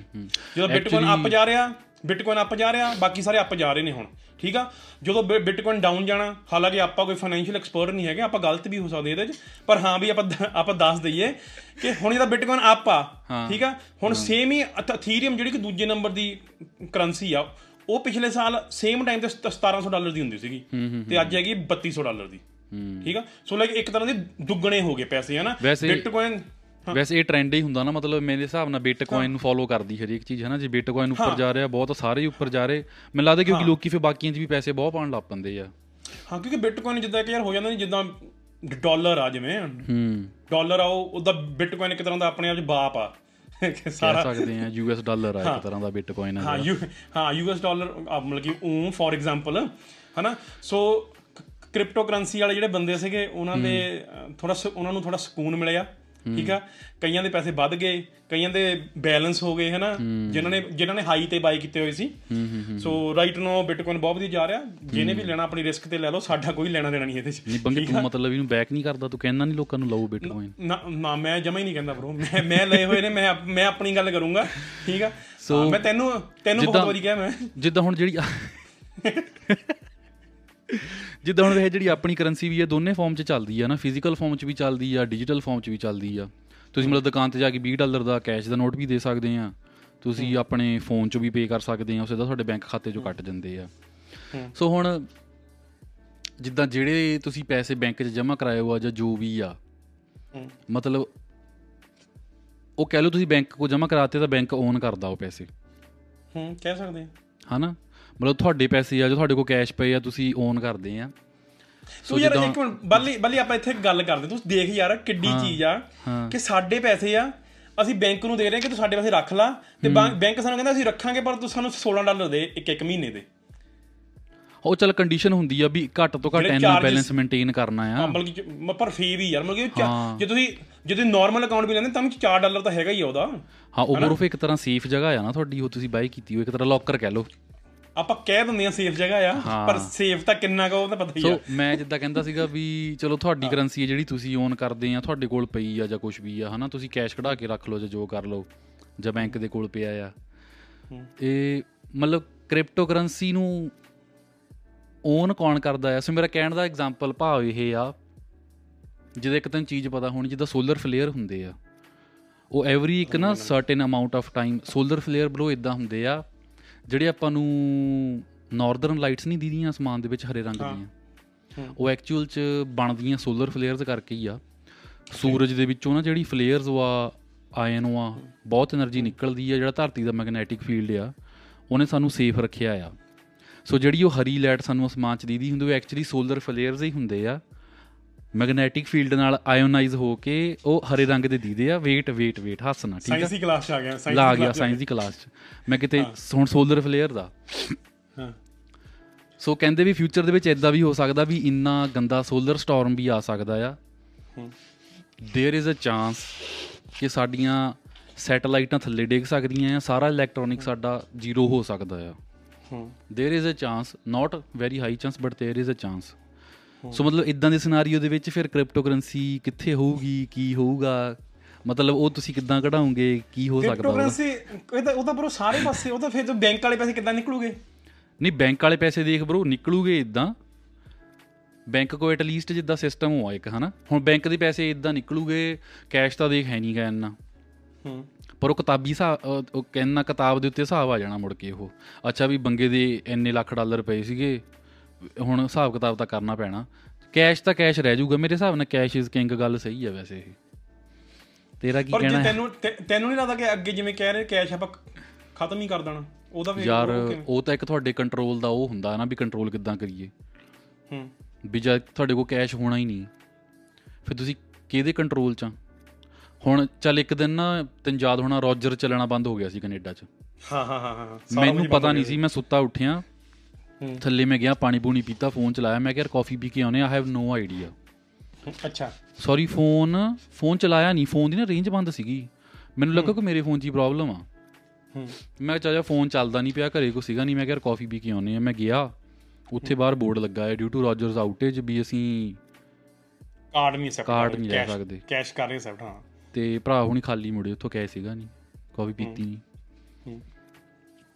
ਸੋ ਤੇਰੇ ਹਿਸਾਬ ਨਾਲ ਮਤਲਬ ਕਿ ਕੈਸ਼, ਬੰਦੇ ਨੂੰ ਕੈਸ਼ 'ਚ ਬਿਲੀਵ ਕਰਨਾ ਚਾਹੀਦਾ ਕਿ ਨਹੀਂ? ਬਰੋ ਰਾਈਟ ਨਾਉ ਦੇ ਹਿਸਾਬ ਨਾਲ ਤਾਂ ਕਰਨਾ ਚਾਹੀਦਾ ਹੀ, ਅਫਕੋਰਸ ਆਪਾਂ ਵਰਤ ਰਹੇ ਹਾਂ, ਹੈ ਨਾ। ਪਰ ਆਪਾਂ ਤੈਨੂੰ ਨਹੀਂ ਲੱਗਦਾ ਆਪਾਂ ਕੈਸ਼ ਬਹੁਤ ਘੱਟ ਯੂਜ਼ ਕਰ ਰਹੇ ਹਾਂ? ਬਹੁਤ ਜ਼ਿਆਦਾ ਘੱਟ, ਮਤਲਬ ਕਿ ਅੱਧੇ ਨੂੰ ਚਾਹੀਦਾ ਯਾਰ, ਕਿੱਥੇ ਭਾਂਜੀ ਚੱਕੀ ਫਿਰਾਂਗੇ। ਹਾਂ, ਮਤਲਬ ਟੈਪ ਕਰ ਦਿਓ ਸਿੱਧਾ ਹੀ ਠਾ, ਹੈ ਨਾ, ਐਪਲ ਵਾਲਟ 'ਤੇ। ਹਾਂ, ਸੋ ਮਤਲਬ ਕਹਿਣ ਦਾ ਇਹ ਸੀਗਾ ਮੈਨੂੰ ਵੀ ਕ੍ਰਿਪਟੋ ਨੂੰ ਮਤਲਬ ਇੱਦਾਂ ਕੁਛ ਬੈਕਿੰਗ ਜਿਹੀ ਨਹੀਂ ਹੈਗੀ, ਹੈ ਨਾ। ਨਾ ਯਾਰ, ਕ੍ਰਿਪਟੋ ਤਾਂ ਬਾਈ ਤੁਹਾਨੂੰ ਕੋਈ ਉਹਦਾ ਟਰੇਸ ਨਹੀਂ ਹੈਗਾ, ਕੋਈ ਦੂਜੀ ਬੈਕਿੰਗ ਨਹੀਂ ਹੈਗੀ। ਮੈਨੂੰ ਵੈਸੇ ਪਤਾ ਕੀ ਲੱਗਦਾ, ਇਹ ਮੈਨੂੰ ਇੱਦਾਂ ਲੱਗਦਾ ਵੀ ਗੌਰਮੈਂਟ ਨਾਲ, ਜਿੱਦਾਂ ਮੇਨ ਤਾਂ ਚਲੋ USC ਜਿਹੜਾ ਵੱਡਾ ਪਲੇਅਰ ਆ, ਮੈਨੂੰ ਲੱਗਦਾ ਇੱਦਾਂ ਬੈਠੇ ਦੇਖਦੇ ਹੀ ਵੈਸੇ ਖੇਡ ਖੜਾਈ ਆ, ਜਾਂ ਜਿਹੜੇ ਕਰਦੇ ਆ ਕਰ ਲੈਣ ਜਿੰਨਾ ਕੁ ਚਿਰ ਕਰਦੇ ਆ। ਬਰੋ ਯਾਰ ਇੱਦਾਂ ਦਾ ਦੇਖ ਹੋ ਨਹੀਂ ਸਕਦਾ ਵੀ US ਵਾਲੇ ਆਪਣੇ ਡਾਲਰ ਤੋਂ ਵੱਧ ਕ੍ਰਿਪਟੋ ਚੱਲਣ ਦੇ ਦੇਣ, ਇੱਦਾਂ ਦਾ ਕਦੇ ਵੀ ਨਹੀਂ ਹੋਊਗਾ, ਅਨਲੈਸ ਉਹਨਾਂ ਦਾ ਵਿੱਚ ਫਾਇਦਾ ਨਹੀਂ ਹੈਗਾ ਕੋਈ। ਫਾਇਦਾ ਤਾਂ ਹੋਊਗਾ ਕੋਈ ਨਾ ਕੋਈ, ਅਨਲੈਸ ਉਹਨਾਂ ਦਾ ਫਾਇਦਾ ਨਹੀਂ ਹੈਗਾ, ਇੱਦਾਂ ਚੱਲਣ ਨਹੀਂ ਦੇਣਾ ਉਹਨਾਂ ਨੇ। ਚਲੋ ਪਰ ਮੈਂ ਤਾਂ ਰਾਈਟ ਨਾਉ ਦੀਆਂ ਜਿਹੜੀਆਂ ਅੱਜ ਦੀਆਂ ਤਾਜ਼ਾ ਨਿਊਜ਼ ਦੇ ਵਿੱਚ ਮੈਂ ਤੁਹਾਨੂੰ ਇਹ ਦੱਸਣਾ ਚਾਹੁੰਦਾ ਨਹੀਂ ਵੀਰੇ, ਦੇਖ ਇੱਦਾਂ ਆ ਦੇਖ ਬਰੋ, ਤੂੰ ਕ੍ਰਿਪਟੋ ਐਕਸਪਰਟ ਆ, ਇੱਦਾਂ ਡਾਊਟ ਕਲੀਅਰ ਕਰ ਲੈਣੇ ਚਾਹੀਦੇ। ਹੋ ਸਕਦਾ ਮੇਰੇ ਵਰਗੇ ਡਾਊਟ ਕਿਸੇ ਹੋਰ ਨੂੰ ਵੀ ਹੋਣ। ਬਰੋ ਮੈਂ ਕੋਈ ਐਕਸਪਰਟ ਨਹੀਂ ਹੈਗਾ, ਠੀਕ ਆ? ਨਹੀਂ ਵੀਰੇ, ਇਬਰਾਹੀਮਪੁਰੀਆ ਕ੍ਰਿਪਟੋ ਐਕਸਪਰਟ ਆ, ਪਲੀਜ਼ ਇਹਨੂੰ ਮੈਸੇਜ ਕਰਿਆ ਕਰੋ, ਇਹਨੂੰ ਪੁੱਛਿਆ ਕਰੋ। ਟੈਲੀਗ੍ਰਾਮ ਤੇ ਇਹਨੇ ਗਰੁੱਪ ਵੀ ਬਣਾਇਆ, ਲੋਕਾਂ ਨੂੰ ਦੱਸਦਾ ਵੀ ਇੱਥੇ ਪੈਸੇ ਪਾਓ। ਚਾਲ ਆ ਬਰੋ, ਚਾਲ ਆ। ਨਹੀਂ ਮੈਂ ਨਹੀਂ ਹੈਗਾ, ਰਾਹੁਲ ਚਾਲ ਦਾ ਨਿੱਕਾ ਭਰਾ ਇੰਦਰ ਚਾਲ ਕ੍ਰਿਪਟੋ ਐਕਸਪਰਟ ਆ, ਮੈਂ ਨਹੀਂ ਹੈਗਾ। ਸਹੀ ਗੱਲ, ਠੀਕ ਆ। ਪਰ ਹਾਂ ਉਹ ਇੱਕ ਚੀਜ਼ ਜ਼ਰੂਰ ਕਹਿੰਦੇ ਆ ਕਿ ਇਹਨੂੰ ਨਾ ਫਿਜ਼ੀਕਲ ਵਾਲਟ ਆਉਂਦੇ ਨੇ ਇੱਕ, ਉਹਦੇ ਵਿੱਚ ਰੱਖ ਲਓ ਤਾਂ ਉਹ ਸੇਫ ਹੁੰਦੇ ਨੇ ਵੀਰੇ। ਉਹ ਤਾਂ ਜੇ ਤੁਹਾਨੂੰ ਉਹਦਾ ਪਾਸਵਰਡ ਚੇਤੇ ਰੱਖ ਸਕਦੇ ਆ ਆਫ ਕੋਰਸ, ਕਿਉਂਕਿ ਇੱਕ ਕੇਸ ਹੋਇਆ ਵੀ ਆ, ਇੱਕ ਕੇਸ ਹੋ ਗਿਆ ਕਿ ਬੰਦੇ ਦੇ ਬਿਟਕੋਇਨ ਸੀਗੇ, ਉਹਨੇ ਆਪਣੇ 9 ਅਟੈਂਪਟ ਕਰ ਲਏ ਸੀ, ਇੱਕ ਲਾਸਟ ਅਟੈਂਪਟ ਰਹਿ ਗਿਆ ਸੀ ਉਹਦਾ। ਕਿੱਦਾਂ ਫਿਰ ਨਿਕਲਿਆ ਬਾਈ ਦਾ ਕਿ ਨਹੀਂ ਪਤਾ ਨਹੀਂ ਯਾਰ, ਮੁੜ ਕੇ ਨਿਊਜ਼ ਨਹੀਂ ਆਈ ਉਹਦੀ ਕੋਈ ਵੀਰੇ। ਜਿਹੜਾ 9 ਚ ਨਹੀਂ ਨਿਕਲਿਆ 10 ਵਿੱਚ ਤਾਂ ਕਿਆ ਹੀ ਨਿਕਲਣਾ। ਹਾਂ ਚਲੋ ਫਿਰ ਨੈਕਸਟ ਵੀਰੇ, ਮੌਸਮ ਕਿੱਦਾਂ ਤੁਹਾਡੇ? ਉਹ ਯਾਰ ਮੌਸਮ ਦਾ ਹਾਲ ਚਾਲ ਇਵੇਂ ਆ ਵੀਰੇ, BC ਦੇ ਵਿੱਚ ਵੀ ਸਨੋ ਪੈ ਗਈ ਆ ਐਕਚੁਅਲ ਵਿੱਚ ਤਾਂ, ਠੀਕ ਆ। ਉਧਰ ਤਾਂ ਮਾੜੀ ਜਿਹੀ ਪੈਂਦੀ ਆ, ਉਹ ਤਾਂ ਬਹਿ ਜਾਂਦੇ ਆ। ਤੇ ਕੈਲਗਰੀ ਵੀ ਪਈ ਆ ਸਨੋ, ਇਦਾਂ ਦੀ ਗੱਲ ਨਹੀਂ। ਪਰ ਯਾਰ ਅੱਜ ਟੈਂਪਰੇਚਰ ਬਹੁਤ ਵਧੀਆ ਸੀ ਬਾਈ, ਪੋਜ਼ੀਟਿਵ 'ਚ ਇੱਧਰ। ਮਤਲਬ ਕਿ ਯਾਰ ਕੁੱਲ ਮਿਲਾ ਕੇ ਗੱਲ ਇਹ ਆ ਕਿ 12ਵੇਂ ਮਹੀਨੇ, ਠੀਕ ਆ। ਨਹੀਂ ਤਾਂ ਮੈਨੂੰ ਪਤਾ ਲਾਸਟ ਈਅਰ ਇਸ ਮਹੀਨੇ ਲਾਈਕ -24-25 ਨੋਰਮਲ ਸੀਗਾ ਟੈਂਪਰੇਚਰ, ਠੀਕ ਆ। ਤੇ ਮੈਂ ਹੁਣ ਦਸੰਬਰ 20 ਤੱਕ ਦਾ ਟੈਂਪਰੇਚਰ ਚੈੱਕ ਕੀਤਾ ਤੇ -10 ਤੱਕ ਹੀ ਟੈਂਪਰੇਚਰ ਆ, ਉਸ ਤੋਂ ਉੱਪਰ ਹੈ ਨਹੀਂ। ਤੈਨੂੰ ਪ੍ਰੋਪਰਲੀ ਯਾਦ ਹੋਣਾ ਕਿਉਂਕਿ ਤੂੰ ਬਾਹਰ ਕੰਮ ਕਰਦਾ। ਹਾਂ ਬਈ -40 ਵੀ ਸੀਗਾ ਇਸ ਵਾਰ। ਇੰਨੀ ਠੰਡ ਬਰੈਂਪਟਨ ਨਾਲ ਹੈ ਨਹੀਂ ਗੀ, ਨਾਲ ਲਾਲ ਦੁਆਲੇ ਪਿੰਡਾਂ 'ਚ ਓਬਵੀਅਸਲੀ ਸਨੋ ਚਲੋ ਪਈ ਹੋਊਗਾ, ਪਰ ਇੱਥੇ ਵਧੀਆ ਮੌਜਾਂ 'ਚ ਬੈਠੇ ਹਾਲੇ ਹਾਲ ਦੀ। ਸਾਡੇ ਵੀ ਮੌਸਮ ਬਹੁਤ ਵਧੀਆ ਰਾਈਟ ਨਾਓ, ਬਹੁਤ ਘੈਂਟ ਮੌਸਮ ਚੱਲ ਰਿਹਾ ਆ, ਠੀਕ ਆ। ਤੇ ਆਪਾਂ ਯਾਰ ਇੱਕ ਵਾਰੀ ਨਾ ਜਿਹੜੇ CPP ਵਾਲੇ ਆਏ ਨੇ ਨਵੇਂ ਹੁਣ, ਠੀਕ ਆ, 2024 ਦੀ ਜਿਹੜੀ CPP ਆਈ ਆ ਨਾ। ਸੋ ਬਈ ਜਿਵੇਂ ਆਪਾਂ ਹਨਾ ਗੱਲ ਕਰਦੇ ਰਹਿੰਦੇ ਕਿ ਜਸਟਿਨ ਟਰੂਡੋ ਨੇ ਇੱਧਰ ਪੈਸਾ ਭੇਜਤਾ, ਉੱਧਰ ਪੈਸਾ ਭੇਜਤਾ, ਇਹਨੂੰ ਭੇਜਤਾ, ਫਲਾਣੇ ਨੂੰ ਭੇਜਤਾ ਨਾ। ਤੇ ਬਾਈ ਆਪਣਾ ਨਾ ਹੁਣ ਜਿਵੇਂ ਆਪਾਂ ਕਹਿੰਦੇ ਨਾ ਜਸਟਿਨ ਟਰੂਡੋ ਨੇ ਪੈਸੇ ਇੱਧਰ ਉੱਧਰ ਭੇਜਦੇ ਆ ਨਾ, ਉਹਦਾ ਜਿਹੜਾ ਸਾਰਾ ਜਿਹੜਾ ਖਰਚਾ ਉਹ ਸਾਡੇ 'ਤੇ ਪੈਂਦਾ ਹੈ ਨਾ। ਸੋ CPP ਦੇ ਜਿਹੜੇ ਨਵੇਂ ਫਿਗਰਸ ਆਏ ਨੇ ਹੈ ਨਾ, ਹੁਣ 2024 'ਚ ਜਿਹੜੀ CPP ਡੈਡ ਉਹਦੀ ਕੱਟ ਆਫ ਹੁੰਦੀ ਆ ਨਾ, ਉਹ ਆਲਵੇਜ਼ ਹਰੇਕ ਚੀਜ਼ ਵੱਧਦੀ ਆ, ਠੀਕ ਆ। ਇਸ ਸਾਲ ਫੇਰ ਵੱਧ ਗਈ, ਠੀਕ ਹੈ, 24 'ਚ ਫੇਰ ਵੱਧ ਗਈ। ਪਹਿਲਾਂ ਸੀਗੀ ਆਪਣੀ ਆਲਮੋਸਟ 66,000 ਦੇ ਲਾਗੇ ਛਾਗੇ ਹੈ ਨਾ, ਹੁਣ ਹੋ ਗਈ 68,500 ਹੋ ਗਈ, ਠੀਕ ਆ। ਸੋ ਮਤਲਬ ਕਿ 68,500 ਦੇ ਜਾ ਕੇ ਤੁਹਾਡੀ CPP ਬੰਦ ਹੋਊਗੀ, ਠੀਕ ਆ। But here is a new thing now, ਪਹਿਲਾਂ ਹੁੰਦੀ ਸੀ ਬਈ ਬੰਦ ਹੋ ਗਈ ਨਾ, ਹੁਣ 66,000 ਤੇ ਬੰਦ ਹੋ ਗਈ, ਅੱਗੇ ਪੈਸੇ ਨਹੀਂ ਘੱਟ ਹੋਣੇ CPP ਦੇ। ਪਰ ਜਸਟਿਨ ਟਰੂਡੋ ਹੁਣੀ ਕਹਿੰਦਾ ਯਾਰ ਮੈਂ ਵਕੇਸ਼ਨਾਂ ਵੀ ਕਰਦੀਆਂ ਯਾਰ, ਮੈਂ ਖਰਚਾ ਕਿੱਥੋਂ ਕੱਢੂੰਗਾ ਆਪਣਾ? ਉਹ ਕਹਿੰਦੇ ਐਂ ਕਰੋ, ਇਹਨਾਂ ਤੇ CPP2 ਲਾ ਦਿਓ ਹੁਣ। ਓ ਮਾਈ ਗॉड, ਠੀਕ ਆ, ਜਿਵੇਂ ਕਾਰਬਨ ਟੈਕਸ 2.0। ਹਾਂ ਹੁਣ ਇਹ CPP 2.0 ਆ ਰਹੀ ਜਨਵਰੀ ਦੇ ਵਿੱਚ, ਇਹਨਾਂ ਨੇ ਕਰਤੀ ਇੰਟਰੋਡਿਊਸ, ਆ ਜਨਵਰੀ 'ਚ ਆਉਣੀ ਹੈ 2024 'ਚ। ਇਹ ਕੀ ਕਹਿੰਦੇ ਆ, ਦੇਖੋ ਜੀ ਜਿੰਨਾ ਪੈਸਾ ਤੁਸੀਂ ਵੱਧ ਕਮਾਓਗੇ ਉਹਨਾਂ ਤੁਹਾਨੂੰ ਵੱਧ ਠੋਕਾਂਗੇ, ਠੀਕ ਆ। ਹੁਣ ਮਤਲਬ ਕਿ ਓਕੇ 24 ਦੇ ਵਿੱਚ 68,500 ਤੇ ਜਾ ਕੇ CPP ਬੰਦ ਹੋ ਜਾਣੀ ਸੀਗੀ, ਜਿਹੜਾ ਕਿ ਇਹਨਾਂ ਦਾ ਜਿਹੜਾ ਐਗਜ਼ੈਕਟ ਫਿਗਰ ਆ ਮੈਂ ਲਿਖੀ ਹੋਈ ਆ ਆਲਮੋਸਟ $3,867 ਹੋਣੇ ਆਪਣੇ ਕੱਟ CPP ਦਾ ਨੈਕਸਟ ਈਅਰ, ਅਗਲੇ ਸਾਲ ਤੋਂ। ਹਾਂ ਜਿਨ੍ਹਾਂ ਨੇ 68,000 ਤੱਕ ਕਮਾ ਲਏ, ਬਟ ਉਹ ਕਹਿੰਦਾ ਯਾਰ ਥੋੜ੍ਹੀ ਜਿਹੀ ਹੋਰ ਲਾਣੇ ਇਹਨਾਂ ਨੂੰ, ਜਿਹੜੇ ਜ਼ਿਆਦਾ ਕਮਾਦੇ ਨੇ ਇਹਨਾਂ ਕੋਲ ਜ਼ਿਆਦਾ ਲਓ। ਸੋ ਜਿਹੜਾ 68,000 ਤੋਂ ਲੈ ਕੇ 73,000 ਤੱਕ ਜਿਹੜਾ ਜਾਊਗਾ ਉਹਨੂੰ $188 ਹੋਰ ਐਕਸਟਰਾ CPP 'ਚ ਪੇ ਕਰਨੇ ਆ, ਠੀਕ ਆ। ਹਾਂ ਉਹਦੇ ਐਕਸਟਰਾ ਕੱਟ ਹੋਣੇ ਆ। ਸੋ ਇਹਦਾ ਮਤਲਬ ਕਿ ਉਹ ਜਿਹੜੇ 188 ਆ ਉਹ ਕਿਤੇ ਹੁਣ ਮੈਂ ਕੀ ਕਹਾਂ, ਕਿਤੇ ਵਕੇਸ਼ਨ 'ਤੇ ਜਾਣਗੇ, ਕਦੇ ਕਿਤੇ ਵਾਰ ਵਾਲੇ ਜਿਹੜੇ ਬੰਦਿਆਂ ਨੂੰ ਜਾਣਗੇ, ਫਿਲੀਪੀਨਸ ਨੂੰ ਜਾਣੇ ਆ ਉਹ, ਹਾਂ ਕਿਸੇ ਨੂੰ ਵੀ ਜਾਣੇ ਆ, ਮਤਲਬ ਕਿ ਜਿਹਨੂੰ ਵੀ ਜਾਣੇ ਆ। ਮਤਲਬ ਕਿ ਇਸ ਹਿਸਾਬ ਨਾਲ ਇਹਨਾਂ ਨੇ ਟੈਕਸ ਬਰਡਨ ਹੋਰ ਇਨਕਰੀਜ਼ ਕਰਤਾ। ਇਸੇ ਦੇ ਨਾਲ ਜਿਹੜੀ ਇੰਪਲੋਇਮੈਂਟ ਇੰਸ਼ੋਰੈਂਸ ਸੀਗੀ, ਠੀਕ ਆ, ਇੰਪਲੋਇਮੈਂਟ ਇੰਸ਼ੋਰੈਂਸ ਦਿਸ ਈਅਰ ਮੈਂ ਇੱਥੇ ਲਿਖੀ ਹੋਈ ਆ 61,500 ਤੇ ਹੋ ਗਈ ਸੀ ਬੰਦ, ਠੀਕ ਆ। ਬਟ ਭਾਜੀ ਉਹ ਨਹੀਂ ਕਹਿੰਦਾ ਯਾਰ ਮੈਂ ਹੁਣ 3-4 ਵਕੇਸ਼ਨਾਂ ਕਰਦਾ, ਮੈਂ ਕਹਿੰਦਾ ਸਾਲ ਦੀਆਂ ਮੈਂ ਪੈਸੇ ਕਿੱਥੋਂ ਕੱਢਣੇ? ਕ੍ਰਿਸਮਸ ਤੇ ਵੀ ਜਾਣਾ ਆ ਹੁਣ, ਕ੍ਰਿਸਮਸ ਤੇ ਜਾਣਾ ਹਜੇ ਭਾਜੀ ਨੇ। ਫਿਰ ਇਹਨਾਂ ਨੇ ਕਰਤਾ ਇੰਪਲੋਇਮੈਂਟ ਇੰਸ਼ੋਰੈਂਸ ਕਰਤੀ 63,000 ਤੇ, ਠੀਕ ਆ। ਸਹੀ ਆ। ਸੋ ਇਸ ਸਾਲ ਅਸੀਂ ਇੰਪਲੋਇਮੈਂਟ ਇੰਸ਼ੋਰੈਂਸ ਪੇ ਕੀਤੀ ਆ ਆਪਣੇ ਆਲਮੋਸਟ 1000, ਨੈਕਸਟ ਈਅਰ ਹੋਗੀ 1049, ਠੀਕ ਆ। ਸੋ ਇੱਦਾਂ ਦੇ ਭਾਜੀ ਹੁਣ ਟੈਕਸਾਂ ਦੇ ਕੰਮ ਨੇ, ਠੀਕ ਆ। ਤੇ ਸੋ ਨੈਕਸਟ ਈਅਰ ਜਿੰਨਾ ਕਮਾਉਂਗੇ ਉਹਨਾਂ ਠੋਕਾਂਗੇ, ਠੀਕ ਆ। ਨਵੀਂ ਖਬਰ ਆਈ ਇੱਕ ਭਾਜੀ ਹੁਣਾਂ ਦੀ, ਕਹਿੰਦੇ ਫਿਲੀਪੀਨਸ ਨੂੰ ਕਿੰਨੇ ਬਿਲੀਅਨ ਡਾਲਰ ਦੇ ਦਿੱਤੇ ਭਾਜੀ ਨੇ। ਯਾਰ ਮੈਂ ਪੂਰੀ ਮੈਂ ਰੀਡ ਨਹੀਂ ਕੀਤੀ ਖਬਰ ਹਜੇ, ਪਰ ਉਹ $5.2 ਬਿਲੀਅਨ ਦੀ ਕੋਈ ਗੇਮ ਆ, ਉਹ ਫਾਈਨੈਂਸ ਕਲਾਈਮੇਟ ਫਾਈਨੈਂਸ ਦੀ ਗੱਲ ਆ ਬਈ, ਵੀ ਉਹਨਾਂ ਨੂੰ ਹੈਲਪ ਕਰਨ ਵਾਸਤੇ। ਹਾਂ ਕੁਛ ਇੱਦਾਂ ਮੈਂ ਵੀ ਕਹਾਂ ਆਪਾਂ, ਮੈਂ ਉੱਤੇ ਰੀਡ ਨਹੀਂ ਕੀਤੀ ਪੂਰੀ ਨਿਊਜ਼, ਪਰ ਉਹਦਾ ਇੱਕ ਟਾਈਟਲ ਹੀ ਪੜ੍ਹਿਆ ਆ ਕਿ ਜਸਟਿਨ ਟਰੂਡੋ ਪਤਾ ਨਹੀਂ ਜਸਟਿਨ ਟਰੂਡੋ ਨੇ $5.3 ਬਿਲੀਅਨ ਫਿਲੀਪੀਨ ਨੂੰ ਦੇਣੇ ਓਵਰ ਦਾ ਪੀਰੀਅਡ 5 years ਮੇਰੇ ਖਿਆਲ ਨਾਲ, ਇੱਦਾਂ ਕੁਛ ਆ। ਇਹ ਤਾਂ ਯੂਕਰੇਨ ਨਾਲੋਂ ਵੀ ਜ਼ਿਆਦਾ ਹੋ ਗਏ ਕਿ ਉਹਨੇ ਕੀ ਹੋ ਗਏ। ਯੂਕਰੇਨ ਤਾਂ ਹੁਣ 10 ਬਿਲੀਅਨ ਤੇ ਪਹੁੰਚ ਗਿਆ ਮੇਰੇ ਖਿਆਲ ਨਾਲ। ਸੋ ਅਗੇਨ ਇਹ ਕਹਿੰਦੇ ਮੈਂ ਪੂਰੀ ਨਿਊਜ਼ ਰੀਡ ਨਹੀਂ ਕੀਤੀ, ਸੋ ਆਪਾਂ ਇਹਦੇ ਬਾਰੇ ਤਾਂ ਹੀ ਮੈਂ ਲਿਖਿਆ ਨਹੀਂ ਸੀ, ਇਹਦੇ ਬਾਰੇ ਗੱਲ ਹੀ ਨਹੀਂ ਕਰਨੀ ਮੈਂ ਕਿਹਾ ਆਪਾਂ। ਪਰ ਹੈਗਾ ਉੜਦੀ ਉੜਦੀ ਖਬਰ ਆ, ਕਿਉਂਕਿ ਪਿਛਲੇ ਪੋਡਕਾਸਟ ਆਪਾਂ ਗੱਲ ਕੀਤੀ ਸੀ, ਭਰਾ ਨੇ ਕੋਈ ਫੁੱਦੂ ਕੰਮ ਨਹੀਂ ਕੀਤਾ, ਪਰ ਉਹ ਮੈਨੂੰ ਲੱਗਦਾ ਹੁਣ ਕਰਤਾ। ਸਾਡਾ ਪੋਡਕਾਸਟ ਬਹੁਤ ਦਿਨ ਲੰਘੇ ਸੀਗੇ ਬਰੋ। ਹਾਂ, ਸੋ ਇਹਦੇ ਨਾਲ ਹੀ ਆਪਾਂ, ਤੁਹਾਨੂੰ ਪਤਾ ਫੇਰ ਆਪਾਂ ਇੱਥੇ ਬੈਠੇ ਕੈਨੇਡਾ ਨੂੰ ਭੰਡਦਾ, ਪਰ ਕੈਨੇਡਾ ਨੂੰ ਭੰਡਣ ਦੀ ਗੱਲ 'ਚ ਬਾਈ ਆਪਾਂ ਆ ਜਾਂਦੇ ਹੁਣ ਇਮੀਗ੍ਰੇਸ਼ਨ 'ਤੇ। ਫੇਰ ਭੰਡ ਦਿੰਦੇ ਆ ਯਾਰ, ਹਾਂ ਫੇਰ ਭੰਡ ਦਿੰਦੇ। GIC ਵਧਾਤੀ ਨਿਆਣਿਆਂ ਦੀ ਯਾਰ, ਹਨਾ। ਸੋ ਮਾਰਕ ਨੇ, ਇਮੀਗ੍ਰੇਸ਼ਨ ਮਿਨਿਸਟਰ ਇਹਨਾਂ ਨੇ ਚੇਂਜ ਕੀਤਾ। ਮਾਰਕ ਹੁਣੀ ਆ ਕੇ ਕਹਿੰਦੇ ਦੇਖੋ ਜੀ, ਜਿਹੜਾ GIC 10,000 ਤੁਸੀਂ ਕਰਦੇ ਸੀ ਨਾ, ਇਹਨੂੰ ਥੋੜਾ ਖਰਚਾ, ਮਤਲਬ ਕੈਨੇਡਾ 'ਚ ਮਹਿੰਗਾਈ ਬਹੁਤ ਜ਼ਿਆਦਾ ਹੋ ਗਈ ਆ। ਸਹੀ ਗੱਲ ਆ। ਤੈਨੂੰ ਯਾਦ ਆ, ਬਟ ਆਪਾਂ $1,000 ਦੀ ਬੇਸਮੈਂਟ 4 ਜਣੇ ਰਹਿੰਦੇ ਹੁੰਦੇ ਸੀ। ਯਾਦ ਆ ਤੈਨੂੰ? $1,000 ਦੀ ਬੇਸਮੈਂਟ। ਤੇ ਅੱਜ ਮਤਲਬ $1,000 ਇੱਕ ਕਮਰਾ ਮਿਲਦਾ। ਹਾਂ, $1,000 ਇੱਕ ਰੂਮ ਮਿਲਦਾ। ਸੋ ਬਾਈ ਜੀ $10,000 ਤੋਂ ਵਧਾ ਕੇ $20,000, 20,600, ਹਾਂ $20,635। ਠੀਕ ਆ। ਹੁਣ ਦੇਖੋ, ਤੁਸੀਂ ਦੇਖੋ ਜਦੋਂ ਆਪਾਂ ਪਹਿਲਾਂ ਆਉਂਦੇ ਸੀ ਨਾ, ਮੈਂ 2012 ਦੀ ਗੱਲ ਕਰੂੰਗਾ, $10,000 ਹੁੰਦੇ ਸੀ GIC 'ਚ, ਤੇ ਇੱਕ ਸਾਲ ਦੀ ਫੀਸ ਕਹਿ ਲਓ। ਠੀਕ ਆ। ਸੋ ਆਲਮੋਸਟ ਇੱਕ ਸਾਲ ਦੀ ਹੁੰਦੀ ਸੀ ਪਹਿਲਾਂ, ਇੱਕ ਸਾਲ ਦੀ ਹੁੰਦੀ ਸੀ। ਫਿਰ ਜਿਹੜੇ 12 ਤੋਂ ਬਾਅਦ, ਮੈਂ ਦੱਸਦਾ, ਮੈਂ ਸਿਰਫ ਇੱਕ ਸਮੈਸਟਰ ਦੀ ਫੀਸ ਦੇ ਕੇ ਆਇਆ ਸੀ। ਹਾਂ, ਸਾਡੀ ਵਾਰੀ 2 ਦੀ ਹੋ ਗਈ ਸੀ, ਹੈ ਨਾ। ਹਾਂ, ਸੋ ਮਤਲਬ ਕਿ ਉਹ ਸੀਗੀ 7 ਤੇ 6 7 ਹਾਂ $13,000 ਉਹ ਹੋ ਗਏ। ਮਤਲਬ ਕਿ $23,000 ਦੇ ਵਿੱਚ ਤੁਸੀਂ ਇੱਥੇ ਆ ਸਕਦੇ ਸੀਗੇ, $10,000 ਉਹਦੇ 'ਚ ਪਾ ਕੇ $13,000 ਫੀਸ ਪੇ ਕਰਕੇ। ਹੁਣ ਤਾਂ ਬਰੋ ਸਮੈਸਟਰ ਦੀ ਫੀਸ ਹੀ ਬਹੁਤ ਹੋਈ ਹੈ, ਆਲਮੋਸਟ $10,000 ਨੂੰ ਟੱਚ ਕਰਦੀ। 9,000 ਮੈਂ ਪੁੱਛੀ ਸੀ ਕਿਸੇ ਨੂੰ, ਮੈਂ 9,000 ਪੁੱਛੀ ਸੀਗੀ। ਮਤਲਬ ਕਾਲਜ ਤੇ ਵੀ ਡਿਪੈਂਡ ਕਰਦਾ ਮੈਨੂੰ ਲੱਗਦਾ। ਹਾਂ, ਸੋ $20,000 ਤੁਸੀਂ GIC 'ਚ ਪਾਉਂਗੇ ਹੁਣ। ਠੀਕ ਆ। ਜੇ ਤੁਸੀਂ 9 ਦੇ ਹਿਸਾਬ ਨਾਲ ਲਾਓ ਤਾਂ 18,000 ਤੁਹਾਡੀ ਹੋ ਗਈ ਫੀਸ। ਠੀਕ ਆ, ਸਾਲ ਦੀ। 18 ਉਹ ਹੋ ਗਈ, 20 ਉਹ ਹੋ ਗਿਆ, ਆਲਮੋਸਟ $40,000 ਉੱਥੇ ਹੀ ਹੋ ਗਿਆ। ਤੇ ਤੁਸੀਂ $2,000 ਦੀ ਟਿਕਟ ਲਾ ਕੇ ਆਉਂਗੇ, $42,000 ਦੀ ਟਿਕਟ ਲਾਉਂਗੇ, ਉੱਥੇ ਵਕੀਲ ਨੂੰ ਪੈਸੇ ਦਉਂਗੇ। ਸੋ $40,000 ਕਿੰਨਾ ਬਣ ਜਾਂਦਾ ਆਪਣਾ ਯਾਰ? ਖਾਸਾ ਬਣ ਜਾਂਦਾ, 22-25 ਲੱਖ। ਹਾਂ, 24-25 ਬਣ ਜਾਣਾ। ਸੋ ਕੈਨੇਡਾ ਆਉਣ ਲਈ 24-25 ਲੱਖ ਵੱਟਦੇ ਪਏ ਆ ਮੇਰੇ ਵੀਰੋ। ਠੀਕ ਆ। ਮੈਨੂੰ ਲੱਗਦਾ ਜਿੱਦਾਂ, ਮੈਨੂੰ ਲੱਗਦਾ ਮਿਨਿਸਟਰ ਨੂੰ ਲੱਗਦਾ ਹੋਣਾ ਸ਼ਾਇਦ ਨਿਆਣੇ ਘੱਟ ਜੂਗੇ। ਮੈਨੂੰ ਲੱਗਦਾ ਹੁਣ ਹੋਰ ਆਉਣੇ, ਜ਼ਿਆਦਾ ਆਊਗੇ। ਪਰ ਯਾਰ ਮੈਨੂੰ ਲੱਗਦਾ ਇੱਕ ਚੀਜ਼ ਇਹਦੇ 'ਚ ਸਾਫ਼ ਹੋਣੀ ਚਾਹੀਦੀ ਹੈ ਕਿ ਬਾਈ ਤੁਸੀਂ ਲਾ ਕੇ ਆਓ, ਜ਼ਰੂਰ ਆਓ, ਪਰ ਇੱਕ ਚੀਜ਼ ਘਰਦਿਆਂ ਨੂੰ ਵੀ ਦੱਸ ਕੇ ਆਓ। ਜੇ ਤੁਸੀਂ ਪੈਸੇ ਚੱਕ ਕੇ ਆ ਰਹੇ ਹੋ, ਲੋਨ ਲੈ ਕੇ ਆ ਰਹੇ ਹੋ, ਤੇ ਇਹ ਉਤਰਨਾ ਨਹੀਂ ਹੈਗਾ, ਕਿਉਂਕਿ ਕੰਮ ਨਹੀਂ ਹੈਗਾ ਮਿਲ ਰਿਹਾ। ਸਿੰਪਲ ਬਰੋ। ਓਕੇ, ਮੈਂ ਇੱਥੇ ਵੀਡੀਓ ਪਾਊਂਗਾ, ਮੈਨੂੰ ਮੇਰੇ ਮਿੱਤਰ ਨੇ ਭੇਜੀ ਅੱਜ। ਸੇਵ ਮੈਕਸ ਦਾ ਇੱਥੇ ਕੋਈ ਵੇਅਰ ਹਾਊਸ ਆ ਜਾਂ ਕੁਛ ਆ, ਉਹੀ ਜਿੱਦਾਂ ਪਹਿਲਾਂ ਲਾਈਨ ਨਹੀਂ ਲੱਗੀ ਹੋਈ ਸੀਗੀ ਸਟੋਰ ਦੇ ਬਾਹਰ ਜੋਬ ਵਾਸਤੇ। ਬਈ ਨਿਆਣੇ -4-5 ਡਿਗਰੀ ਟੈਂਪਰੇਚਰ, ਮੀਂਹ 'ਚ ਖੜੇ ਬਾਹਰ, ਏਡੀ ਲੰਬੀ ਲਾਈਨ ਲੱਗੀ ਹੋਈ ਜੋਬ ਵਾਸਤੇ। ਇਹ ਨਵੀਆਂ ਚੀਜ਼ਾਂ ਆ, ਮਤਲਬ ਪਹਿਲਾਂ ਨਹੀਂ ਸੀ ਇੱਦਾਂ ਹੁੰਦਾ। ਜੋਬ ਵਾਸਤੇ ਲਾਈਨਾਂ ਲੂਨਾਂ ਨਹੀਂ ਹੁੰਦੀਆਂ ਸੀਗੀਆਂ। ਇਹ ਉਹੀ 2018 ਤੋਂ ਬਾਅਦ ਦੀਆਂ ਗੱਲਾਂ ਨੇ। 2018-19 ਤੋਂ ਬਾਅਦ ਤਾਂ ਮਤਲਬ ਕੋਵਿਡ ਤੋਂ ਬਾਅਦ ਇੱਕ ਤਰ੍ਹਾਂ ਦਾ ਬਹੁਤ ਜ਼ਿਆਦਾ ਕੰਮ ਖਰਾਬ ਹੋ ਗਿਆ। ਸੋ ਬਾਈ ਹਾਂ, ਇਹ ਚੀਜ਼ ਆਪਣੇ ਘਰਦਿਆਂ ਨੂੰ ਵੀ ਦੱਸ ਕੇ ਆਓ ਕਿ ਹਾਂ ਵੀ ਉੱਥੇ ਜਾ ਕੇ ਜਿੱਦਾਂ ਸਾਡੀ ਵਾਰੀ ਇਹ ਗੱਲਾਂ ਹੁੰਦੀਆਂ ਸੀ ਕਿ ਬਾਈ ਇੱਕ ਫੀਸ ਲਾ ਕੇ ਭੇਜ ਦਿਓ, ਬਾਕੀ ਵੀ ਸਾਨੂੰ ਮੁੰਡਾ ਜਾ ਕੇ ਉੱਥੇ ਕੱਢ ਲੂਗਾ ਫੈਕਟਰੀ ਸ਼ਿਫਟ ਕਰ ਲੈਣੀ ਜਾਂ ਕੁਛ ਕਰ ਲੈਣਾ ਜਾਂ ਕੁਛ ਕਰ ਲੈਣਾ। ਹਾਂ, ਤੇ ਹੁਣ ਤਾਂ ਬਾਈ ਉਹ ਨਿਕਲਦੀਆਂ ਨਹੀਂ, ਸਿੰਪਲ ਹੋ ਜਾਟ, ਹਨਾ। ਫੀਸ ਹੈ ਵੀ ਬਹੁਤ ਜ਼ਿਆਦਾ ਬਰੋ। ਇਹਦੇ ਨਾਲ ਲਾਸਟ ਵੀ ਉਹ 'ਚ ਪੋਡਕਾਸਟ 'ਚ ਗੱਲ ਕੀਤੀ ਸੀਗੀ ਵੀ ਕੈਸ਼ ਜਿਹੜੇ ਮਿਲਦੇ ਆ, ਉਹ ਪਹਿਲਾਂ ਵੀ ਉਨੇ ਮਿਲਦੇ ਸੀਗੇ, ਉਹ ਹੁਣ ਵੀ ਉਨੇ ਮਿਲਦੇ ਆ। ਉਹ ਫੀਸ 6500 ਤੋਂ ਆਲਮੋਸਟ 9500 ਹੋਈ ਹੋਵਾ। ਹਾਂ, ਬਹੁਤ ਔਖਾ ਵੀ ਨਵੇਂ ਨਿਆਣਿਆਂ ਲਈ, ਟੂ ਮੱਚ। ਤੇ ਜਿਹੜਾ ਉਹ ਵਰਕ ਪਰਮਿਟ ਵਾਲਾ ਸੀਗਾ ਕਿ ਜਿਹੜੇ ਨਿਆਣੇ 20 ਘੰਟੇ ਤੋਂ 40 ਘੰਟੇ ਕਰ ਸਕਦੇ ਸੀਗੇ, ਉਹ ਵੀ ਇਹਨਾਂ ਨੇ ਅਪ੍ਰੈਲ ਤੱਕ ਤੁਸੀਂ ਕਰ ਸਕਦੇ ਹੋ। ਠੀਕ ਆ, ਵਿੰਟਰ ਆਲਮੋਸਟ।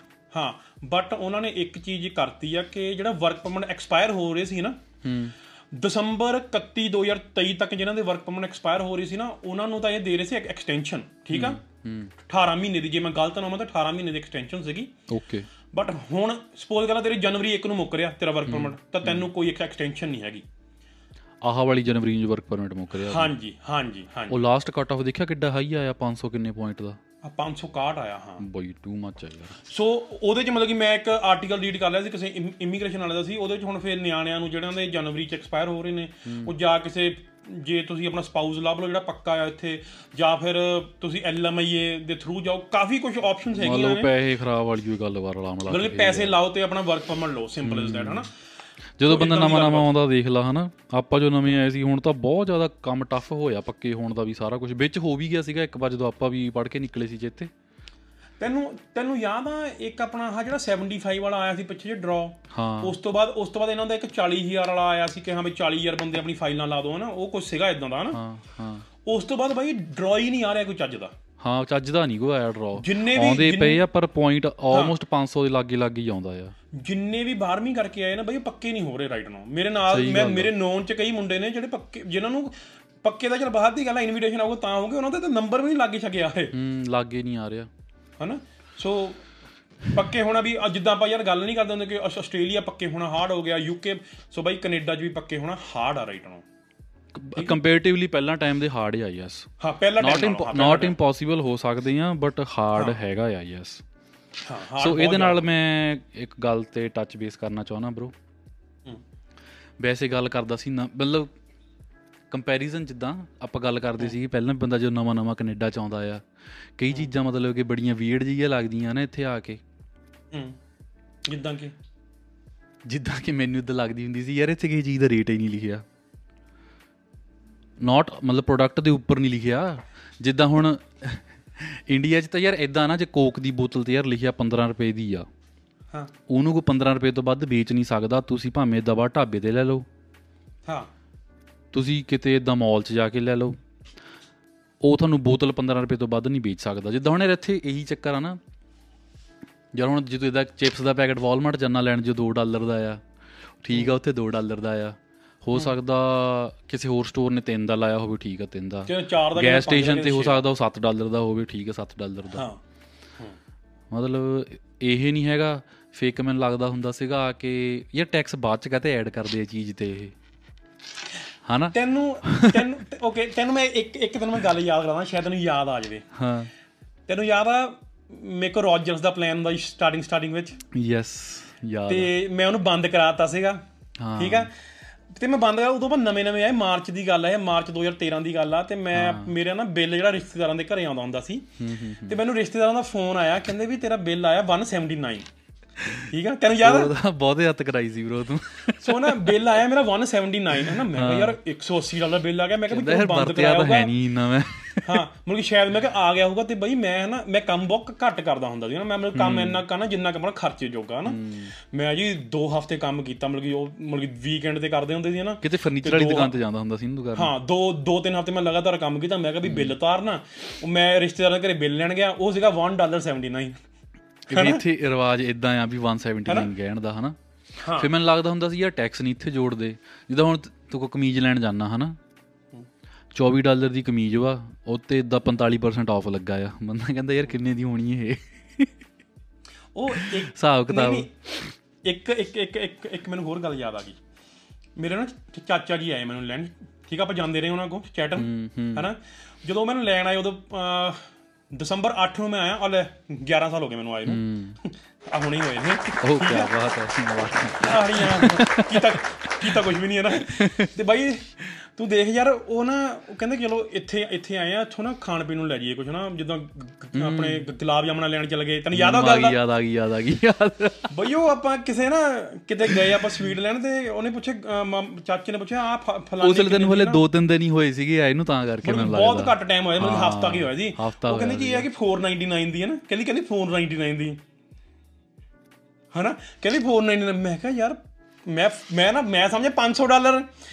ਮੈਂ 500 ਕੱਢਿਆ, 500 ਇੰਟੂ ਮੈਂ ਕਿਹਾ 25,000 ਦੀ ਬਰਫੀ। ਸਹੁੰ ਲੱਗੇ ਬਰੋ, ਮਤਲਬ ਕਿ ਇੰਨੇ ਹਾਲ ਮਾੜੇ ਸੀ ਸਾਡੇ, ਠੀਕ ਆ। ਤੇ ਮੈਂ ਡੈਡੀ ਨੂੰ ਫੋਨ ਕੀਤਾ, ਮਤਲਬ ਕਿ ਮੈਂ ਕਿਹਾ ਡੈਡੀ ਕਿੱਥੇ ਨਾ ਇੰਨੀ ਦੀ, ਡੈਡੀ ਕਹਿੰਦੇ ਇੰਨੀ ਥੋੜ੍ਹਾ ਮਹਿੰਗੀ ਹੋ ਗਈ, ਪਾਗਲ ਆ ਤੂੰ, ਹੈ ਨਾ। ਫਿਰ ਮੈਨੂੰ ਬਾਅਦ 'ਚੋਂ ਪਤਾ ਲੱਗਾ ਕਿ ਹਾਂ ਵੀ ਬੋਲਦੇ ਹੀ ਇੱਦਾਂ ਆ ਕਿ $4.99, ਮਤਲਬ ਕਿ $4.99 ਹੈ ਨਾ। ਸਹੀ ਗੱਲ। ਅਤੇ ਇਹ ਚੀਜ਼ਾਂ ਬੜੀਆਂ ਵੀੜ ਹੋਈਆਂ ਸਾਡੇ ਨਾਲ। ਅਤੇ ਸੋ ਹੋਰ ਬਰੋ ਇੱਕ ਇੰਸ਼ੋਰੈਂਸ ਬਾਰੇ ਗੱਲ ਕਰਨੀ ਸੀਗੀ। ਕਿਹੜੀ ਇੰਸ਼ੋਰੈਂਸ? ਤੁਹਾਡੇ ਹੁਣ ਅਲਬਰਟਾ ਜਿਹੜੀ ਗੱਡੀ ਦੀ ਇੰਸ਼ੋਰੈਂਸ ਆ, ਇਹ ਗੌਰਮੈਂਟ ਆ ਕਿ ਪ੍ਰਾਈਵੇਟ ਆ? ਪ੍ਰਾਈਵੇਟ ਆ। BC ਤੁਹਾਡੀ ਗੌਰਮੈਂਟ ਵਾਲੀ ਹੁੰਦੀ ਸੀ? BC ਜਾਂ ICBC? ਹਾਂ ਸੋ ਜਿਹੜੀ ICBC ਆ, ਮਤਲਬ ਉਹ ਗੌਰਮੈਂਟ ਤੋਂ ਫੋਰ ਐਗਜ਼ਾਮਪਲ ਕੋਈ ਕਲੇਮ ਵਗੈਰਾ ਲੈਣਾ ਹੋਵੇ, ਬਿਕੋਜ਼ ਮੈਨੂੰ ਇੱਦਾਂ ਪਤਾ ਨਹੀਂ ਡੀਲ ਕਰਨਾ ਸੌਖਾ ਆ as compare to private insurance ਕਿ ਕਿੱਦਾਂ ਔਖਾ ਆ। ਪ੍ਰਾਈਵੇਟ ਨਾਲ ਮੈਂ ਕਦੇ ਕਲੇਮ ਕੀਤਾ ਨਹੀਂ, ਹਾਂ ਮੈਂ ICBC ਨਾਲ ਕਲੇਮ ਕੀਤਾ ਜ਼ਰੂਰ ਆ। ਉਹ ਔਨਲਾਈਨ ਉਹਨਾਂ ਦੀ ਵੈਬਸਾਈਟ ਆ, ਕਲੇਮ ਪਾ ਦਿਓ, ਤੁਹਾਨੂੰ ਕਲੇਮ ਨੰਬਰ ਆ ਜਾਂਦਾ, ਠੀਕ ਆ। ਜੇ ਤੁਹਾਡਾ ਐਕਸੀਡੈਂਟ ਹੋਇਆ ਆ, ਠੀਕ ਆ, ਤੇ ਤੁਸੀਂ ਉਹ ਕਲੇਮ ਨੰਬਰ ਲੈ ਕੇ ਆਪਣਾ ਫਿਜ਼ੀਓਥੈਰੇਪਿਸਟ ਕੋਲ ਜਾਣਾ, ਮਸਾਜ ਵਾਲੇ ਕੋਲ ਜਾਣਾ, ਕਾਇਰੋਪ੍ਰੈਕਟਰ ਕੋਲ ਜਾਣਾ, ਕਿਸੇ ਕੋਲ ਵੀ ਜਾਣਾ, ਆਪਣੇ ਗੱਡੀ ਠੀਕ ਕਰਾਉਣੀ ਆ, ਉਹੀ ਕਲੇਮ ਨੰਬਰ ਉਹਨਾਂ ਨੂੰ ਦੇ ਦੇਣਾ। ਇੱਦਾਂ ਆ ਸਾਰਾ ਕੁਛ। ਸਹੀ ਆ, ਪ੍ਰਾਈਵੇਟ ਵਾਲੇ ਤਾਂ ਬਹੁਤ ਕੁਛ ਕਰਦੇ ਆ। ਉਹ ਕੀ ਆ, ਉਹਨਾਂ ਦੀ ਬਸ ਇਹੀ ਕੋਸ਼ਿਸ਼ ਹੁੰਦੀ ਹੈ ਵੀ ਪੈਸੇ ਦੇਣੇ ਪੈ ਨਾ ਜਾਣ ਇਸ ਬੰਦੇ ਨੂੰ ਕਿਸੇ ਤਰੀਕੇ। ਕੀ ਕਰਦੇ ਇੱਕ ਮੈਨੂੰ ਯਾਰ ਥੋੜ੍ਹਾ ਜਿਹਾ ਐਂ ਲੱਗਦਾ ਪ੍ਰਾਈਵੇਟ ਵਾਲੇ ਨਾ, ਪਤਾ ਨਹੀਂ ਹੁਣ ਸਹੀ ਆ ਕਿ ਨਹੀਂ ਆ, ਮੈਨੂੰ ਐਂ ਫਰੋਡ ਜਿਹਾ ਕੰਮ ਲੱਗਦਾ ਆ। ਕਿਉਂਕਿ ਹੁਣ ਦਲ ਮੈਨੂੰ ਇੰਸ਼ੋਰੈਂਸ ਭਰਦੇ ਨੂੰ ਕਿੰਨਾ ਟਾਈਮ ਹੋ ਗਿਆ, ਹਜੇ ਵੀ ਇੰਸ਼ੋਰੈਂਸ ਹਾਈ ਆ, ਅਤੇ ਹਰੇਕ ਸਾਲ ਫੋਨ ਕਰਕੇ ਪੁੱਛੋ ਨਾ ਆ ਕੇ ਜੀ ਸਾਰੇ ਏਰੀਏ ਦੀ ਵਧੀਆ। ਫਿਰ ਬਈ ਮੈਂ ਕਿਆ ਕਰਾਂ, ਏਰੀਏ ਦੀ ਕਿਉਂ ਵਧੀਆ ਜੀ, ਉੱਥੇ ਉਸ ਐਡਰੈਸ ਦੇ ਜੀ ਡਰਾਈਵਰ ਐਕਸੀਡੈਂਟ ਜ਼ਿਆਦਾ ਕਰਦੇ ਆ। ਚਲੋ ਇੰਨੇ ਸਾਲ ਹੋ ਗਏ, ਤੁਹਾਨੂੰ ਪਤਾ ਬਰੈਂਪਟਨ ਦਾ ਐਡਰੈਸ ਵਾ। ਹੁਣ ਮੇਰੀ ਗੱਲ ਸੁਣ ਬਰੋ, ਇੱਕ ਬੰਦੇ ਦਾ ਜੇ 9 ਸਾਲ ਤੋਂ ਬਰੈਂਪਟਨ ਦਾ ਐਡਰੈਸ ਆ, ਹੈ ਨਾ, ਧਿਆਨ ਨਾਲ ਗੱਲ ਸੁਣੀ, ਅਤੇ ਉਹ ਬੰਦਾ ਐਕਸੀਡੈਂਟ ਨਹੀਂ ਕਰਦਾ ਪਿਆ। ਉਹ ਵਧੀਆ ਡਰਾਈਵਰ ਹੋਇਆ ਕਿ ਮਾੜਾ ਡਰਾਈਵਰ ਹੋਇਆ, ਬਸ ਇੰਨਾ ਦੱਸੀ। ਵਧੀਆ ਹੋਇਆ। ਸੋ ਉਹਨੂੰ ਇਸ ਚੀਜ਼ ਦਾ ਰਿਵਾਰਡ ਦੇਣਾ ਚਾਹੀਦਾ ਕਿ ਉਹਨੂੰ ਪੈਨਲਟੀ ਦੇਣੀ ਚਾਹੀਦੀ ਆ, ਰਿਵਾਰਡ ਦੇਣਾ ਚਾਹੀਦਾ ਬਰੋ। ਮਤਲਬ ਇੱਕ ਬੰਦਾ ਹਾਈ ਐਕਸੀਡੈਂਟ ਪ੍ਰੋਨ ਏਰੀਏ 'ਚ ਰਹਿ ਕੇ ਐਕਸੀਡੈਂਟ ਕਰ ਨਹੀਂ ਰਿਹਾ, ਤੁਸੀਂ ਉਹਦੀ ਇੰਸ਼ੋਰੈਂਸ ਵਧਾਈ ਜਾਂਦੇ ਆ। ਹਾਂ, ਹੈ ਨਾ, ਮਤਲਬ ਹੁਣ ਇੱਥੇ ਫਿਰ ਜਵਾਬ ਸਵਾਲ ਵੀ ਨਹੀਂ ਕਰ ਸਕਦੇ ਇੱਥੇ ਕਿਸੇ ਨੂੰ ਵੀ ਕਿਉਂ ਇੱਦਾਂ। ਫਿਰ ਇਹਨਾਂ ਦੇ ਮੈਨੂੰ ਦੱਸਿਆ ਸੀ ਇੱਕ ਇੰਸ਼ੋਰੈਂਸ ਵਾਲੇ ਨੇ, ਕਹਿੰਦਾ ਬੈਕ ਐਂਡ 'ਤੇ ਇਹਨਾਂ ਦਾ ਨਾ ਸਾਰਿਆਂ ਦਾ ਸਿਸਟਮ ਸ਼ੇਅਰ ਹੁੰਦਾ ਆ, ਤੁਸੀਂ ਇੱਕ ਨਾ ਜੇ ਤੇੜ-ਫੇੜ ਕਰੋ ਜਾਂ ਕੁਛ ਕਰੋ ਇੱਦਾਂ ਉੱਦਾਂ, ਕਹਿੰਦਾ ਇਹ ਪਿੱਛੇ ਸਾਰਾ ਸ਼ੇਅਰ ਹੁੰਦਾ ਕ੍ਰੈਡਿਟ ਕਾਰਡ ਵਾਂਗੂ। ਕਹਿੰਦਾ ਫਿਰ ਹੋਰ ਵੀ ਕਿਤੇ ਤੁਸੀਂ ਲੈਣ ਜਾਣੀ ਹੈ, ਕਹਿੰਦਾ ਪ੍ਰਾਈਵੇਟ ਆ ਨਾ, ਫਿਰ ਕਹਿੰਦਾ ਉਹ ਫਿਰ ਮਹਿੰਗੀ ਹੋਈ ਮਿਲਣੀ ਆ ਤੁਹਾਨੂੰ। ਯਾਰ ਇਨ ਦਾ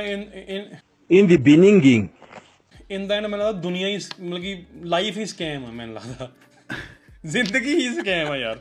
ਤੂੰ ਯਾਰ ਇੱਕ ਚੀਜ਼ ਦੇਖ, ਓਕੇ ਅਸੀਂ ਮਤਲਬ ਜਦੋਂ ਆਪਾਂ ਕੁਛ ਵੀ ਕੰਮ ਕਰਦੇ ਹਾਂ ਟੈਕਸ ਪੇ ਕਰ ਰਹੇ ਹਾਂ, ਠੀਕ ਆ, ਕੰਮ ਕੀਤਾ ਟੈਕਸ ਪੇ ਕਰਤਾ। ਹੁਣ ਮੈਂ ਬਾਹਰ ਕੋਈ ਲੈਣ ਜਾਣਾ, ਉੱਥੇ ਟੈਕਸ ਪੇ ਕਰਤਾ। ਹੁਣ ਤੂੰ ਪਰੌਂਠੇ ਖਾਣ ਜਾਣਾ, ਉੱਥੇ ਵੀ ਟੈਕਸ ਪੇ ਕਰਨਾ। ਤੇ ਹੁਣ ਜਿਹਦੇ ਕੋਲ ਪਰੌਂਠੇ ਖਾ ਕੇ ਆਇਆ ਉਹਨੂੰ ਵੀ ਟੈਕਸ ਪੈਣਾ ਉਹ ਚੀਜ਼ 'ਤੇ, ਕਿ ਹਾਂ ਵੀ ਤੂੰ $10 ਦੀ ਚੀਜ਼ ਲਈ 15 ਦੀ ਵੇਚਦੀ, ਉਹ $5 ਦੇ ਫਿਰ ਟੈਕਸ ਦੇ। ਆਪਣੇ ਪਰੌਂਠੇ ਵਾਲਿਆਂ ਦੀ ਗੱਲ ਕਰੋ ਕਿ ਵੀਰੇ ਕੈਸ਼ ਦੇ ਦਿਆ ਕਰੀਏ, ਉਹ ਤਾਂ ਮੈਂ ਸੋਚਣ ਵਾਲੀ ਗੱਲ ਆ ਨਾ। ਹਾਂ, ਉਹ ਤਾਂ ਹੈਗਾ ਹੀ ਆ ਬਰੋ। ਹੁਣ ਤੂੰ ਯਾਰ ਇੱਕ ਕੋਈ ਗੱਡੀ ਲੈ ਲਾ, ਉਹਨੂੰ ਤੂੰ ਸੋਚ, ਆਪਣੀ ਇੱਕ ਗੱਡੀ ਹੁਣ ਆਪਣੀ ਲਾਈਫ 'ਚ 5 ਵਾਰ ਵਿਕੀ ਆ, ਉਹ 5 ਵਾਰ ਉੱਤੇ HST ਪੈਣੀ ਆ। ਹਾਂ, ਪੈਣੀ ਆ। ਜਦੋਂ ਬਾਈ ਹੋਰ ਤਾਂ ਛੱਡ, ਜਿਹੜੇ ਬਿੱਲ ਆਉਂਦੇ ਆ ਨਾ ਆਪਣੇ ਹਾਈਡਰੋ ਦੇ, ਤੂੰ ਦੇਖੀ ਹਾਈਡਰੋ ਦਾ ਬਿੱਲ ਆਊਗਾ, ਫਿਰ ਵਿੱਚ ਉਹਨੇ ਕਾਰਬਨ ਟੈਕਸ, ਫਲਾਨਾ ਟੈਕਸ, ਉਹਨੂੰ ਲਿਆਉਣ ਦਾ ਟੈਕਸ, ਫਿਰ ਉਹ ਸਾਰਾ ਪਲੱਸ ਕਰਕੇ ਉਹਦੇ ਉੱਤੇ ਫਿਰ ਟੈਕਸ ਪੈਂਦਾ। ਹਾਂ, ਮਤਲਬ ਕਿ ਐਕਚੁਅਲ ਦੇ ਵਿੱਚ ਜਿਹੜਾ ਤੁਹਾਡਾ ਬੇਸਿਕ ਖਰਚਾ ਆ ਉਹਦੇ 'ਤੇ ਟੈਕਸ ਨਹੀਂ ਪੈਂਦਾ, ਉਹਦੇ ਉੱਤੇ ਸਾਰੇ ਟੈਕਸ ਪਲੱਸ ਕਰਕੇ ਕਾਰਬਨ ਟੈਕਸ, ਫਲਾਨਾ ਟੈਕਸ, ਇਹ ਬਹੁਤ ਫਲਾਨੇ ਸਾਰੇ ਟੈਕਸ ਐਡ ਕਰਕੇ ਫਿਰ ਉੱਤੇ ਉੱਪਰ ਟੈਕਸ ਪੈਂਦਾ ਹੈ, ਫਿਰ ਉਹਦੇ ਉੱਤੇ ਫਿਰ ਟੈਕਸ, ਹੈ ਨਾ। ਜਿੱਦਾਂ ਕਿ ਇੱਕ ਮਹਾਨ ਬੰਦੇ ਨੇ ਕਿਹਾ ਹੁਣੇ, ਹਾਂ, ਦੁਨੀਆ ਹੀ ਜ਼ਿੰਦਗੀ ਸਕੈਮ ਆ ਬਰੋ, ਜ਼ਿੰਦਗੀ ਸਕੈਮ ਆ, ਰਲਾ ਮਲਾ ਕੇ ਜ਼ਿੰਦਗੀ ਸਕੈਮ ਆ। ਲੋਕਾਂ ਨੇ ਕਹਿਣਾ ਤੁਸੀਂ ਭੰਡੀ ਜਾਓ ਬੈਠੇ ਦੇ ਲੋਕ ਫੇਰ ਵਾਲੀ। ਹਾਂ ਯਾਰ, ਇੱਕ ਨਾ ਮੈਂ ਸਟੋਰੀ ਸੁਣੀ ਕਿਸੇ ਬੰਦੇ ਦੀ ਪਿੱਛੇ ਜੇ, ਬੜੀ ਨਾ ਤਾਂ ਵੀਰਡ ਲੱਗੀ ਸੁਣ ਕੇ। ਸੋ ਟਿਕਟੋਕ 'ਤੇ ਨਾ ਇੱਕ ਟਰੈਂਡ ਚੱਲਦਾ ਪਿਆ, ਸ਼ਾਇਦ ਤਾਂ ਦੇਖਿਆ ਹੋਵੇ, ਆਈ ਡੋਂਟ ਨੋ ਦੇਖਿਆ ਕਿ ਨਹੀਂ।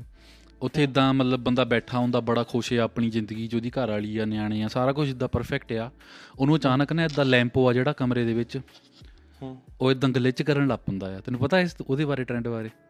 ਨਹੀਂ, ਮੈਨੂੰ ਨਹੀਂ ਪਤਾ। ਚੱਲ ਤੈਨੂੰ ਇੱਕ ਸਟੋਰੀ ਸੁਣਾਉਣਾ ਫਿਰ ਮੈਂ। ਸੁਣਾਓ। ਇਹ ਤਾਂ ਚੱਲਦਾ ਪਿਆ, ਇੱਕ ਨਾ ਯੂਟਿਊਬਰ ਆ ਬੰਦਾ, ਮਿਸਟਰ ਬੋਲਨ, ਜੇ ਕਿਸੇ ਨੇ ਬਹੁਤ ਘੈਂਟ ਸਟੋਰੀਆਂ ਸੁਣਨੀਆਂ ਹੁਣ ਇੱਥੇ ਮੈਂ ਉਹਦਾ ਉਹ ਪਾਊਂਗਾ ਨਾਮ ਲਿਖ ਕੇ, ਮਿਸਟਰ ਬੋਲਨ ਨਾਮ ਆ।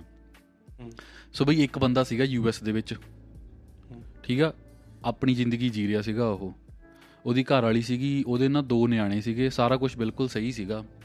ਅਤੇ ਵੀਕਐਂਡ 'ਤੇ ਨਾ ਇੱਕ ਦਿਨ ਉਹ ਘਰੇ ਬੈਠਾ ਆਪਣੇ ਨਿਆਣਿਆਂ ਨਾਲ ਖੇਡ ਰਿਹਾ ਸੀਗਾ। ਨਿਆਣਿਆਂ ਨਾਲ ਖੇਡ ਕੇ ਅੰਦਰ ਆਇਆ, ਆਪਣੀ ਵਾਈਫ ਨੂੰ ਮਿਲ ਕੇ ਕਹਿੰਦੀ ਮੈਂ ਬ੍ਰੇਕਫਾਸਟ ਬਣਾਉਣੀ ਆ, ਇੱਦਾਂ ਉੱਦਾਂ ਇਹ ਉਹ ਕਰਕੇ ਨਾ TV ਦੇਖਣ ਬਹਿ ਗਿਆ ਕਮਰੇ ਦੇ ਵਿੱਚ। ਵੀ ਕਮਰੇ 'ਚ ਬੈਠਾ ਉਹਦਾ ਨਾ ਥੋੜ੍ਹਾ ਸਿਰ ਦੁਖਣ ਲੱਗ ਪਿਆ ਬਰੋ, ਸਿਰ ਦੁਖਣ ਲੱਗ ਪਿਆ। ਜਿੱਦਾਂ ਹੁਣ ਇੱਕ ਪੈਰੀਫਰਲ ਵਿਜ਼ਨ ਹੁੰਦੀ ਆ ਨਾ, ਹੁਣ ਮੈਂ ਦੇਖਦਾ ਇੱਧਰ ਨੂੰ ਪਿਆ, ਪਰ ਮੈਨੂੰ ਪਤਾ ਵੀ ਮੈਂ ਇੱਥੇ ਲਾਈਟ ਲਾਈ ਉਹ ਆਪਣੇ, ਮੈਨੂੰ ਪਤਾ ਤਾਂ ਲੱਗਦਾ ਨਾ ਵੀ ਇੱਥੇ ਕੀ ਆ। ਉਹਨੂੰ ਇੱਦਾਂ ਪੈਰੀਫਰਲ ਵਿਜ਼ਨ ਦੇ ਵਿੱਚ ਲੱਗਣ ਲੱਗ ਪਿਆ, ਯਾਰ ਇਹ ਨਾ ਕਮਰੇ 'ਚ ਲੈਂਪ ਰੱਖਿਆ ਸੀਗਾ, ਉਹਨੂੰ ਇੱਦਾਂ ਲੱਗਣ ਲੱਗ ਪਿਆ ਜਿੱਦਾਂ ਗਲਿਚ ਕਰਦਾ ਪਿਆ, ਜਿੱਦਾਂ ਪੂਰਾ ਲੈਂਪ ਹੀ ਜਗ ਕੇ ਬੁਝੀ ਜਾਂਦਾ, ਇਕੱਲੀ ਬੱਲਬ ਨਹੀਂ, ਲੈਂਪ ਪੂਰਾ। ਉਹਨੇ ਲੈਂਪ ਵੱਲ ਦੇਖਿਆ, ਉਹ ਸੱਚੀ ਇੱਦਾਂ ਗਲਿਚ ਕਰਦਾ ਪਿਆ ਸੀਗਾ। ਕਹਿੰਦਾ ਇਹ ਕੀ ਹੋਈ ਜਾਂਦਾ ਆ, ਕਹਿੰਦਾ ਹੋ ਸਕਦਾ ਸਿਰ ਦੁਖਦਾ ਤਾਂ ਹੁੰਦਾ ਉਹ। ਚਲੋ ਜੀ ਬਹਿ ਗਿਆ, ਸਿਰ ਦੁਖਣ ਦੀ ਦਵਾਈ ਖਾ ਲਈ, ਉਹਨੇ ਸੌਂ ਗਿਆ। ਸੌਂ ਕੇ ਉੱਠਿਆ ਬਈ ਉਹ ਲੈਂਪ ਪੁੱਠਾ ਸੀਗਾ। ਸਾਰਾ ਘਰ ਮਤਲਬ ਨੋਰਮਲ, ਘਰ ਵਾਲੀ ਉੱਥੇ ਸੀਗੀ, ਨਿਆਣੇ ਖੇਡ ਰਹੇ ਸੀਗੇ ਬਾਹਰ, ਪਰ ਉਹ ਲੈਂਪ ਪੁੱਠਾ ਸੀਗਾ ਬਈ। ਉਹਨੇ ਆਪਣੀ ਘਰ ਵਾਲੀ ਨੂੰ ਦੱਸਿਆ ਨਹੀਂ, ਠੀਕ ਆ। ਚਲੋ ਵੀਕਐਂਡ ਦਾ ਇੱਕ ਦਿਨ ਲੰਘ ਗਿਆ, ਸੌਂ ਗਿਆ। ਅਗਲੇ ਦਿਨ ਉੱਠਿਆ, ਲੈਂਪ ਬਈ ਪੁੱਠਾ ਤੇ ਲੈਂਪ ਵੱਡਾ ਹੋ ਗਿਆ। ਮਤਲਬ ਹੌਲੀ ਹੌਲੀ ਇੱਦਾਂ ਥੋੜ੍ਹੇ ਥੋੜ੍ਹੇ ਟਾਈਮ ਬਾਅਦ ਲੈਂਪ ਨਾ ਵੱਡਾ ਹੋਈ ਜਾਂਦਾ ਸੀਗਾ। ਬਾਈ ਨੂੰ ਟੈਨਸ਼ਨ ਪੈ ਗਈ ਬਹੁਤ ਜ਼ਿਆਦਾ ਵੀ ਇਹ ਕੀ ਹੋ ਗਿਆ। ਬੈਠਾ ਇੱਦਾਂ ਨਾ ਦੇਖੀ ਜਾਵੇ ਲੈਂਪ ਵੱਲ ਵੀ ਕੀ ਹੋ ਰਿਹਾ ਇਹ, ਵੀ ਮੇਰਾ ਹੁਣ ਤਾਂ ਸਿਰ ਵੀ ਨਹੀਂ ਦੁਖ ਰਿਹਾ, ਲੈਂਪ ਪੁੱਠਾ ਆ ਅਤੇ ਲੈਂਪ ਇੱਦਾਂ ਗਲੇ 'ਚ ਕਰੀ ਜਾਂਦਾ, ਜਗੀ ਬੁਝੀ ਜਾਂਦਾ ਪੂਰਾ ਲੈਂਪ। ਉਹਦੀ ਘਰ ਵਾਲੀ ਕਹਿੰਦੀ ਵੀ ਤੈਨੂੰ ਕਿਸ ਗੱਲ ਦੀ ਟੈਨਸ਼ਨ ਆ, ਵੀ ਚੁੱਪ ਕਰਕੇ ਬੈਠਾ 2-3 ਘੰਟੇ ਹੋ ਗਏ। ਘਰ ਵਾਲੀ ਆਪਣੀ ਨੂੰ ਦੱਸੇ ਨਾ, ਕਹਿੰਦਾ ਨਹੀਂ ਕੁਛ ਨਹੀਂ ਹੋਇਆ, ਕੁਛ ਨਹੀਂ ਹੋਇਆ। ਸ਼ਾਮ ਤੱਕ ਵੀ ਲੈਂਪ ਜਿਹੜਾ ਸੀਗਾ ਉਹਦੇ ਟੇਬਲ ਤੋਂ ਵੱਡਾ ਹੋ ਗਿਆ। ਠੀਕ, ਘਰ ਵਾਲੀ ਨੂੰ ਆਪਣੀ ਨੂੰ ਦੱਸੇ ਨਾ। ਟੈਨਸ਼ਨ ਦੇ ਵਿੱਚ ਵੀ ਦੂਜੇ ਦਿਨ ਵੀ ਸੌਂ ਗਿਆ। ਤੀਜਾ ਦਿਨ ਆ ਗਿਆ ਵੀਕਐਂਡ ਦਾ। ਤੀਜਾ ਦਿਨ ਉੱਠਿਆ ਬਈ ਲੈਂਪ ਨਾ ਉਹਦੇ ਕਮਰੇ 'ਚ ਏਡਾ ਹੋ ਗਿਆ। ਉਹਦੀ ਘਰ ਵਾਲੀ ਆਈ, ਉਹਨੂੰ ਹਿਲਾਉਣ ਲੱਗ ਪਈ ਜ਼ੋਰ ਜ਼ੋਰ ਨਾਲ ਵੀ ਤੂੰ ਬੋਲਦਾ ਨਹੀਂ ਕੀ ਹੋ ਗਿਆ। ਬਾਈ ਇੱਕ ਟੱਕ ਲੈਂਪ ਵਾਲ ਨੂੰ ਦੇਖਣ ਲੱਗ ਪਿਆ ਸਿੱਧਾ, ਮਤਲਬ ਜਿੱਦਾਂ ਹੁੰਦਾ ਨਹੀਂ ਹਿਪਨੋਟਾਈਜ਼ ਹੋ ਗਿਆ ਇੱਕ ਤਰ੍ਹਾਂ ਲੈਂਪ ਦੇ ਨਾਲ ਹੀ। ਲੈਂਪ ਵਾਲੀ ਦੇਖੀ ਜਾਵੇ ਵੀ ਕੀ ਹੋਈ ਜਾਂਦਾ ਕੀ ਹੋਈ ਜਾਂਦਾ। ਬਾਈ ਬੰਦਾ ਥੱਲੇ ਡਿੱਗ ਗਿਆ, ਥੱਲੇ ਡਿੱਗ ਗਿਆ। ਬਾਈ ਨੂੰ ਦੇਖ ਲਾ ਵਿਆਹ ਹੋਏ ਨੂੰ 10 ਸਾਲ ਹੋ ਗਏ ਸੀਗੇ। ਬਾਈ ਦੀ ਵਧੀਆ ਜੋਬ ਸੀਗੀ, ਦੋਨੇ ਨਿਆਣੇ ਉਹਦੇ ਸਕੂਲੇ ਪੜ੍ਹਦੇ ਸੀਗੇ 10 ਸਾਲਾਂ ਦੇ। ਬਰੋ ਬਾਈ ਥੱਲੇ ਡਿੱਗ ਗਿਆ, ਉਹਦੀ ਘਰ ਵਾਲੀ ਨੂੰ ਜ਼ੋਰ ਜ਼ੋਰ ਨਾਲ ਹਿਲਾਉਣ ਲੱਗ ਪਈ। ਅਤੇ ਤੈਨੂੰ ਪਤਾ ਬਈ ਉਹਦੀ ਅੱਖ ਕਿੱਥੇ ਖੁੱਲ੍ਹੀ? ਕਿੱਥੇ ਉਹਦੀ ਅੱਖ ਖੁੱਲ੍ਹੀ? ਕਾਲਜ ਦੇ ਬਾਹਰ।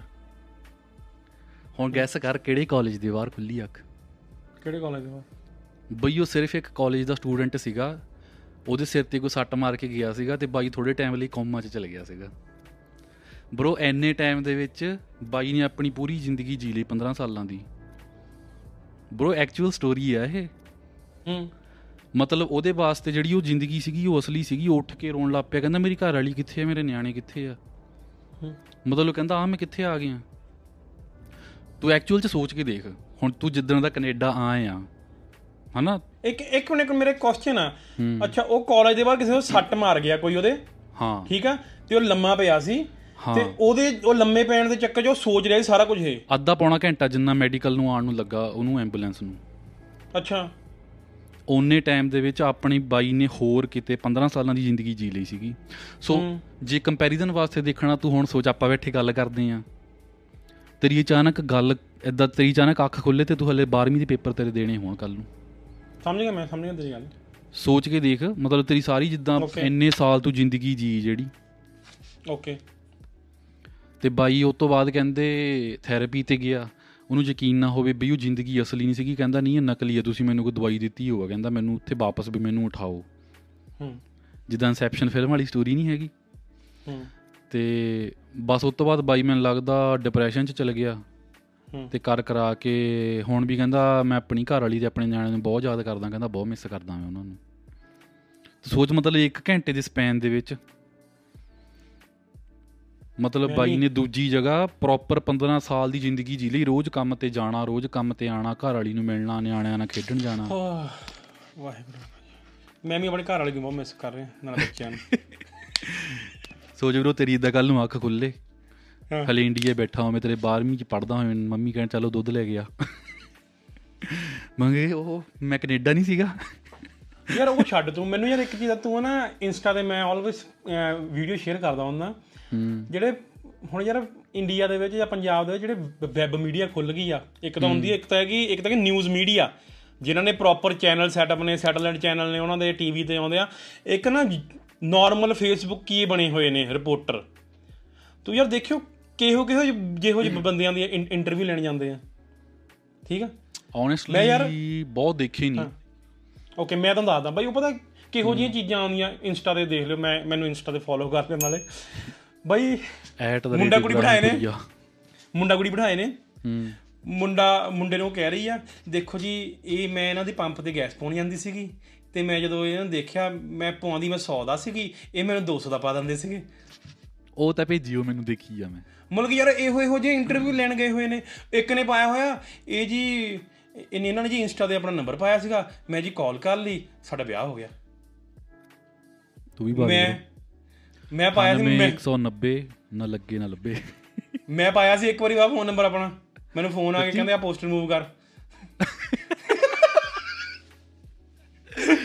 ਕਹਿੰਦੇ ਤੂੰ ਪੋਸਟ ਵਾਈਸ ਰਿਮੂਵ ਕਰ। ਕਹਿੰਦੇ ਮੈਂ ਕਿਹਾ ਠੀਕ ਆ। ਮੈਂ ਪਹਿਲਾਂ ਪੋਸਟ ਰਿਮੂਵ ਕੀਤੀ, ਫਿਰ ਨੰਬਰ ਰਿਮੂਵ ਕੀਤਾ, ਹਾਂ ਫਿਰ ਆਪਣੇ ਫੋਨ 'ਚ ਸਿਮ ਰਿਮੂਵ ਕੀਤੀ। ਮਤਲਬ ਕਿ ਪਤਾ ਨਹੀਂ ਯਾਰ ਕਿਹੋ ਜਿਹੀਆਂ ਇੰਟਰਵਿਊ ਆ ਰਹੀਆਂ ਹੈ ਨਾ। ਲਾਈਕ ਮਤਲਬ ਕਿ ਯਾਰ ਇੱਕ ਤਾਂ ਨਾ ਨਿੱਕੇ ਨਿੱਕੇ ਨਿਆਣੇ ਦੇ ਵਿਆਹ ਹੋਈ ਜਾਂਦੇ ਯਾਰ, ਸਾਡਾ ਹੋਇਆ ਨਹੀਂ ਅਜੇ ਤੱਕ। ਮੇਨ ਦੁੱਖ ਤਾਂ ਮੈਨੂੰ ਇਹ ਚੀਜ਼ ਦਾ ਆ। ਮੇਨ ਤੂੰ ਬਰੋ ਸ਼ੇਅਰ ਹੀ ਇੰਸਟਾ 'ਤੇ ਇਹੀ ਕਰਦਾ ਹੈ। ਹਾਂ ਯਾਰ ਬਈ ਕਰਨਾ ਪੈਂਦਾ ਯਾਰ। ਵਿਆਹ ਤੋਂ ਗੱਲ ਆਈ ਬਈ, ਇੱਕ ਹੋਰ ਐਸ਼ ਦੀ ਗੱਲ ਕਰ ਲਾ, ਐਸ਼ਵਰੀਆ ਰਾਏ ਦੀ। ਐਸ਼ਵਰੀਆ ਰਾਏ ਦਾ ਬਰੋ ਤੂੰ ਹੀ ਫੈਨ ਆ। ਦੇਖੋ ਬਈ ਰੌਲਾ ਪੈ ਰਿਹਾ ਕਿ ਐਸ਼ਵਰੀਆ ਤੇ ਅਭਿਸ਼ੇਕ ਦਾ ਡਿਵੋਰਸ ਹੋਣ ਜਾ ਰਿਹਾ ਆ, ਠੀਕ ਆ ਵੀਰੇ। ਦੇਖ ਨਾ ਸਾਨੂੰ ਵਿਆਹ ਤੇ ਬੁਲਾਇਆ ਸੀਗਾ, ਨਾ ਸਾਨੂੰ ਡਿਵੋਰਸ ਨਾਲ ਫਰਕ ਆ ਯਾਰ। ਮਤਲਬ ਕਿ ਕਿਉਂ ਯਾਰ ਇੱਦਾਂ ਕਿਉਂ ਹੁੰਦਾ, ਮੈਨੂੰ ਦੱਸ ਕਿੱਦਾਂ ਕੀ ਕਾਰਨ ਆ ਕਿ ਇੰਨਾ ਮਤਲਬ ਕਿ ਇੰਨਾ ਵਧੀਆ ਦੋਨਾਂ ਪਾਸੇ ਕਿੰਨੀਆਂ ਵਧੀਆ ਫੈਮਲੀਜ਼ ਨੇ ਹੈ ਨਾ, ਕਿੰਨਾ ਪਿਆਰ ਮੁਹੱਬਤ ਔਨਲਾਈਨ ਸ਼ੋਅ ਕਰਦੇ ਨੇ, ਪਰ ਬਾਅਦ 'ਚ ਡਿਵੋਰਸ ਹੋ ਜਾਂਦਾ। ਔਨਲਾਈਨ ਸ਼ੋਅ ਕਰਦੇ ਆ ਨਾ, ਹਾਂ ਉਹੀ ਮੈਂ ਕਹਿੰਦਾ, ਚੱਕਰ ਤਾਂ ਔਫਲਾਈਨ ਦਾ ਹੁੰਦਾ ਬਰੋ। ਹਾਂ ਅਤੇ ਮਤਲਬ ਕਿ ਬਿਗ ਬੀ ਨੇ ਐਸ਼ਵਰੀਆ ਨੂੰ ਇੰਸਟਾ ਤੋਂ ਕੋਈ ਕਿਤੋਂ ਐਕਸ ਤੋਂ ਅਨਫੋਲੋ ਵੀ ਕਰਤਾ ਆ। ਅਤੇ ਇਹ ਸਾਰਾ ਚੱਕਰ ਬਰੋ ਹੈਗਾ ਆ, ਇੰਨੇ ਵੱਡਾ ਜਿਹੜਾ ਅੱਛਾ ਬਿਗ ਬੀ ਨੇ ਜਿਹੜੀ ਸਾਰੀ ਬਣਾਈ ਹੈ ਨਾ ਬੰਗਲੋ ਪ੍ਰੋਪਰਟੀ ਹੈ ਨਾ, ਉਹਦਾ ਰੌਲਾ ਸਾਰਾ। ਕਿਸ ਚੀਜ਼ ਦਾ ਹਿੱਸਾ ਨਹੀਂ ਦੇ, ਹਿੱਸਾ ਤਾਂ ਦੇ ਹੀ ਦੇਣਾ ਉਹਨੇ, ਇੱਦਾਂ ਨਹੀਂ ਕੁਝ। ਮਤਲਬ ਕਿ ਉਹ ਯਾਰ ਹੁੰਦਾ ਨਾ ਯਾਰ, ਇੱਕ ਹੁੰਦਾ ਨਾ ਤੀਵੀਆਂ ਦਾ ਹੁੰਦਾ ਪੰਗਾ ਆਲਵੇਜ਼। ਹਾਂ ਇਹ ਤਾਂ ਮੈਂ ਮੰਨਦਾ ਬਾਈ। ਹੁਣ ਅਭਿਸ਼ੇਕ ਵਜਨ ਦੀ ਭੈਣ ਦਾ ਰੌਲਾ, ਕਦੇ ਲੜਾਈ ਨਾ ਹੋਈ ਹੋਵੇ ਨਾ, ਉੱਥੇ ਬਸ ਇੱਕ ਤੀਵੀਂ ਛੱਡ ਦੋ। ਮੈਨੂੰ ਲੱਗਦਾ ਹਫ਼ਤਾ ਵੀ ਔਖਾ ਹੀ ਆ ਉੱਥੇ, ਇੱਦਾਂ ਤਿੰਨ ਚਾਰ ਜਗ੍ਹਾ ਲੜਾਈ ਹੋ ਜਾਂਦੀ ਆ। ਰੌਲਾ ਦੇਖ ਲਾ ਆਲਵੇਜ਼ ਹੈ ਨਾ, ਦੇਖ ਆਲਵੇਜ਼ ਰੌਲਾ ਇਹ ਹੁੰਦਾ, ਜਾਂ ਮਾਂ ਨਾਲ ਰੌਲਾ ਹੁੰਦਾ ਜਾਂ ਭੈਣ ਨਾਲ ਹੈ ਨਾ, ਤੀਵੀਂ ਦਾ ਜਿਹੜੀ ਕਿ ਵਾਈਫ ਆ ਉਹਦੀ। ਬਸ ਉਹੀ ਹੋਇਆ ਬਸ ਹੈ ਨਾ। ਉਹਦਾ ਨਾਮ ਵੀ ਮੈਨੂੰ ਪਤਾ ਨਹੀਂ ਕੀ, ਉਹਦੀ ਭੈਣ ਦਾ ਨਾਮ ਕੀ ਹੈ, ਪਰ ਬਸ ਉਹ ਦੋਨਾਂ ਦਾ ਰੌਲਾ ਚੱਲ ਰਿਹਾ। ਉਸ ਚੱਕਰ 'ਚ ਭਰਾ ਵਿਚਾਰੇ ਮੁੰਡੇ ਦਾ ਘਰ ਬਰਬਾਦ ਹੋ ਜਾਣਾ ਹੈ। ਦੱਸ ਵਿਚਾਰੇ ਮੁੰਡੇ ਦਾ, ਸਹੀ ਗੱਲ ਆ। ਤੂੰ ਸਪੋਰਟ ਕਰਨ ਲਈ ਬਾਈ ਦੀਆਂ ਵੈਬ ਸੀਰੀਜ਼ ਦੇਖਿਆ ਕਰ। ਉਹਦੀ ਮੈਂ ਦੇਖੀ ਇੱਕ, ਉਹ ਕਿਹੜੀ ਆਈ ਆ ਯਾਰ, ਇੱਕ ਆਈ ਸੀ ਉਹਦੀ ਬਹੁਤ ਘੈਂਟ ਸੀ ਉਹਦੀ ਵੈਬ ਸੀਰੀਜ਼। ਤੂੰ ਸਪੋਰਟ ਨਹੀਂ ਕਰ ਰਿਹਾ ਬਈ ਚੱਜ ਨਾਲ। ਮੈਂ ਕਰ ਰਿਹਾ ਪੂਰਾ, ਤੈਨੂੰ ਉਹਦਾ ਨਾਮ ਯਾਦ ਹੋਣਾ ਚਾਹੀਦਾ ਸੀਗਾ। ਪਰ ਮੈਂ ਬਰੋ ਮੈਂ ਬੋਬੀ ਦਿਓਲ ਦਾ ਬੜਾ ਵਧੀਆ ਫੈਨ ਬਣ ਗਿਆ ਹੁਣ।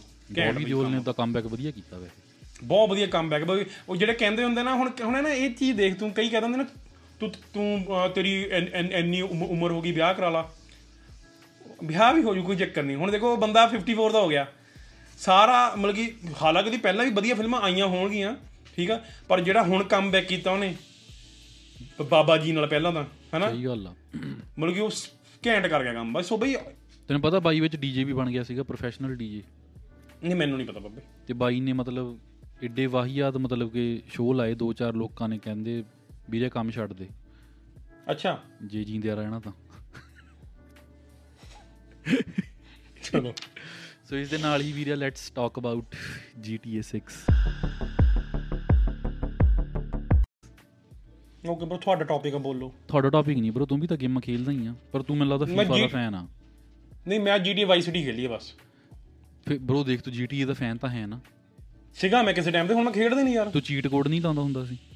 ਹਾਂ ਉਹ ਹੁੰਦਾ ਸੀ। ਓਕੇ ਚੱਲ ਚੀਟ ਕੋਡ ਦੱਸ, ਜਵਾਨੀ ਦਿੰਦਾ ਪਤਾ।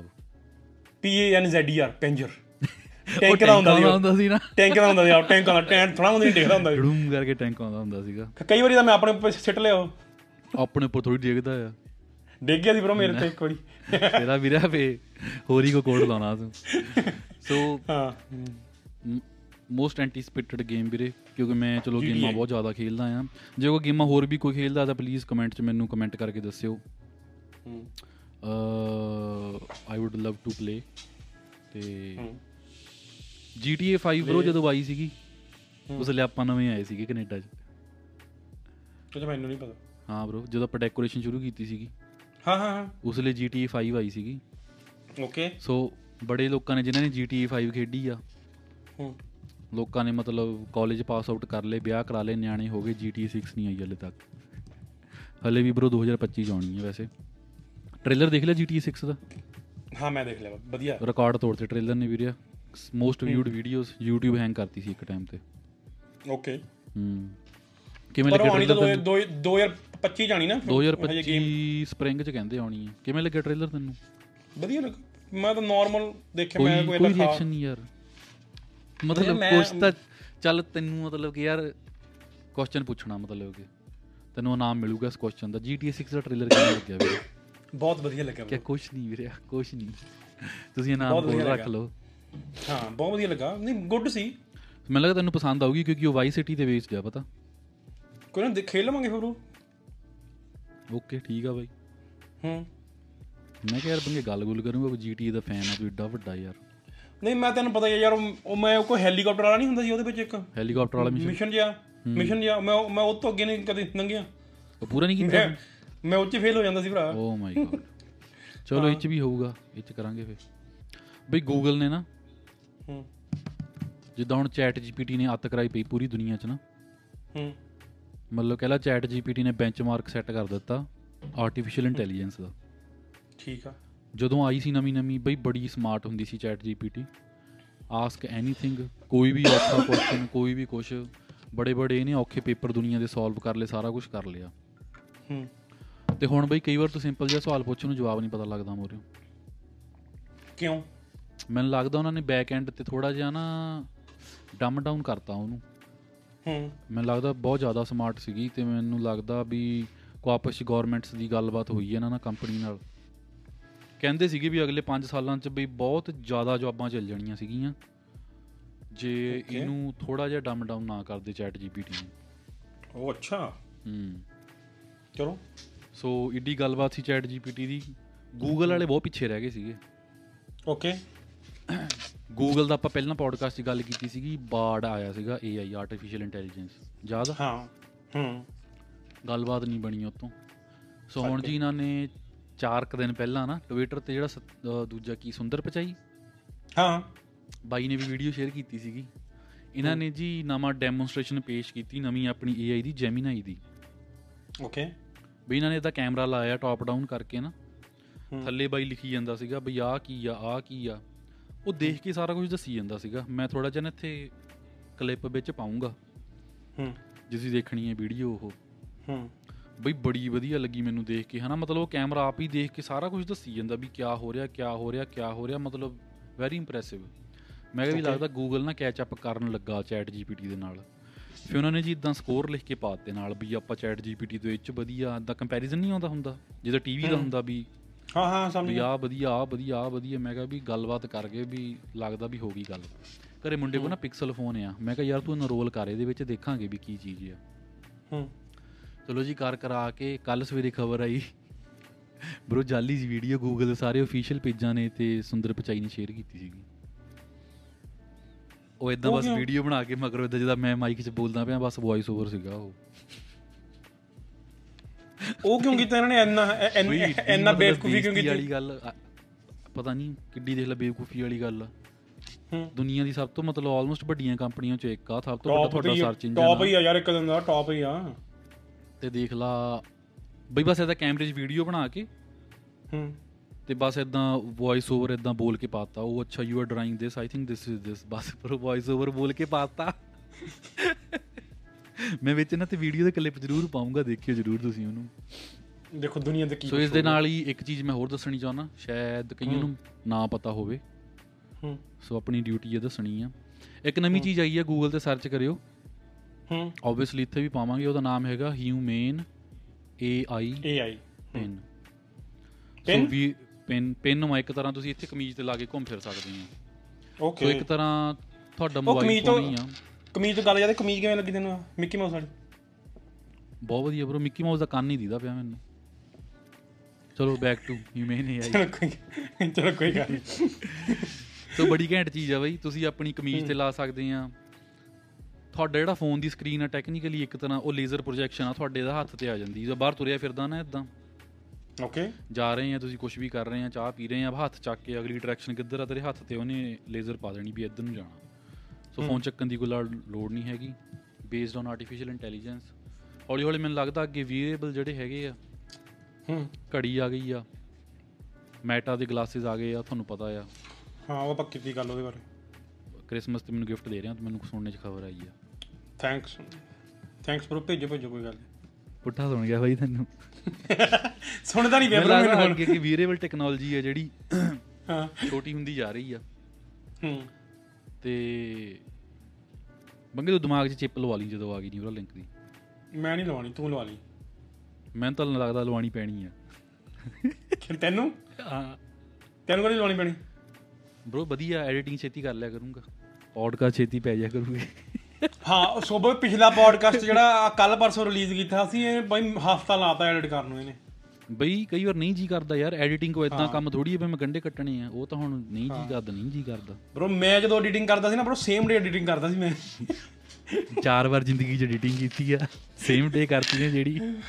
ਹਾਂ ਬਰੋ ਸੇਮ ਡੇ ਐਡੀਟਿੰਗ ਹੁੰਦੀ ਸੀ ਮੇਰੀ। ਹਾਂ ਸੋ ਤੂੰ ਨਿਊਰਲਿੰਕ ਕਰਵਾ ਲਈ ਬਰੋ ਇਸੇ ਦੇ ਨਾਲ। ਯਾਰ ਚਲੋ ਨਿਊਰਲਿੰਕ ਛੱਡੋ, ਇਸੇ ਦੇ ਨਾਲ ਹੁਣ ਅਗਲਾ ਸੈਕਸ਼ਨ ਪੇਸ਼ ਕਰਦੇ ਹਾਂ ਅਸੀਂ, ਇੰਡੀਅਨ ਪੋਲੀਟਿਕਸ ਦਾ।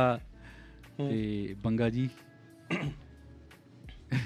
ਦੱਸੋ ਇੰਡੀਅਨ ਪੋਲੀਟਿਕਸ ਬਾਰੇ।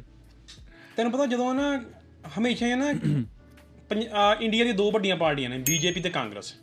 ਜੀ ਬਿਲਕੁਲ। ਕਾਂਗਰਸ ਨੂੰ ਆਲਵੇਜ਼ ਨਾ ਸੀਐਮ ਫੇਸ ਫਾਈਂਡ ਆਊਟ ਕਰਨ ਦੀ ਹਮੇਸ਼ਾ ਹੀ ਚੱਕਰ ਹੀ ਪਿਆ ਰਹਿੰਦਾ ਹੁੰਦਾ। ਜਿਵੇਂ ਹੁਣ ਕੈਪਟਨ ਦਾ ਰੌਲਾ ਪਿਆ ਰਿਹਾ, ਕਿੰਨਾ ਰਾਹੁਲ ਗਾਂਧੀ ਹਟਦਾ ਨਹੀਂ ਨਾ, ਇਹਨਾਂ ਦਾ ਕੁਝ ਨਹੀਂ ਬਣਨਾ।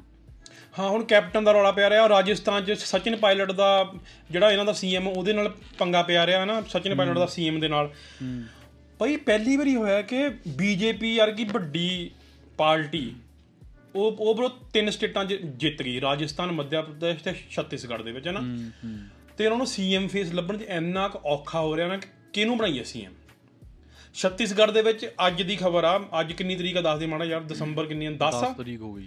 ਹਾਂ ਦਸੰਬਰ 10 ਦੇ ਸਾਨੂੰ ਛੱਤੀਸਗੜ੍ਹ 'ਚ ਉਹਨਾਂ ਨੂੰ ਇੱਕ ਬੰਦਾ ਲੱਭ ਗਿਆ, ਠੀਕ ਆ। ਬਟ ਮੇਨ ਚੱਕਰ ਪਿਆ ਹੋਇਆ ਰਾਜਸਥਾਨ ਦਾ ਅਤੇ MP ਦਾ ਕਿ ਉੱਥੇ ਸੀਐਮ ਕਿਹਨੂੰ ਬਣਾਇਆ ਜਾਵੇ, ਹੈ ਨਾ। ਹਾਲਾਂਕਿ ਬੀਜੇਪੀ ਨੂੰ ਇੱਦਾਂ ਪ੍ਰੋਬਲਮ ਨਹੀਂ ਹੁੰਦੀ ਮੇਰੇ ਹਿਸਾਬ ਨਾਲ ਕਦੇ। ਹਾਂ ਬੀਜੇਪੀ ਨੂੰ ਕਦੇ ਇੱਦਾਂ ਪ੍ਰੋਬਲਮ ਨਹੀਂ ਹੁੰਦੀ, ਹੈ ਨਾ, ਕਿ ਲਾਈਕ ਉਹ ਸੀਐਮ ਫੇਸ ਉਹਨਾਂ ਨੂੰ ਪਤਾ ਹੁੰਦਾ ਕਿ ਫਲਾਣੇ ਨੂੰ ਸੀਐਮ ਬਣਾ ਦੇਣਾ ਆਪਾਂ ਨਾ। ਪਰ ਉਹ ਬੜਾ ਚੱਕਰ ਚੱਲਿਆ ਹੋਇਆ ਹੁਣ। ਅਤੇ ਆਪਣਾ ਕਾਂਗਰਸ ਨੇ ਇੱਕ ਸਟੇਟ ਜਿੱਤੀ ਸੀਗੀ, ਉਹ 'ਚ ਉਹਨਾਂ ਨੇ ਆਪਣਾ ਸੀਐਮ ਬਣਾ ਤਾ ਆ, ਠੀਕ ਆ। ਉਹਦਾ ਨਾਮ ਹੈਗਾ ਰੇਵੰਤ ਰੈਡੀ,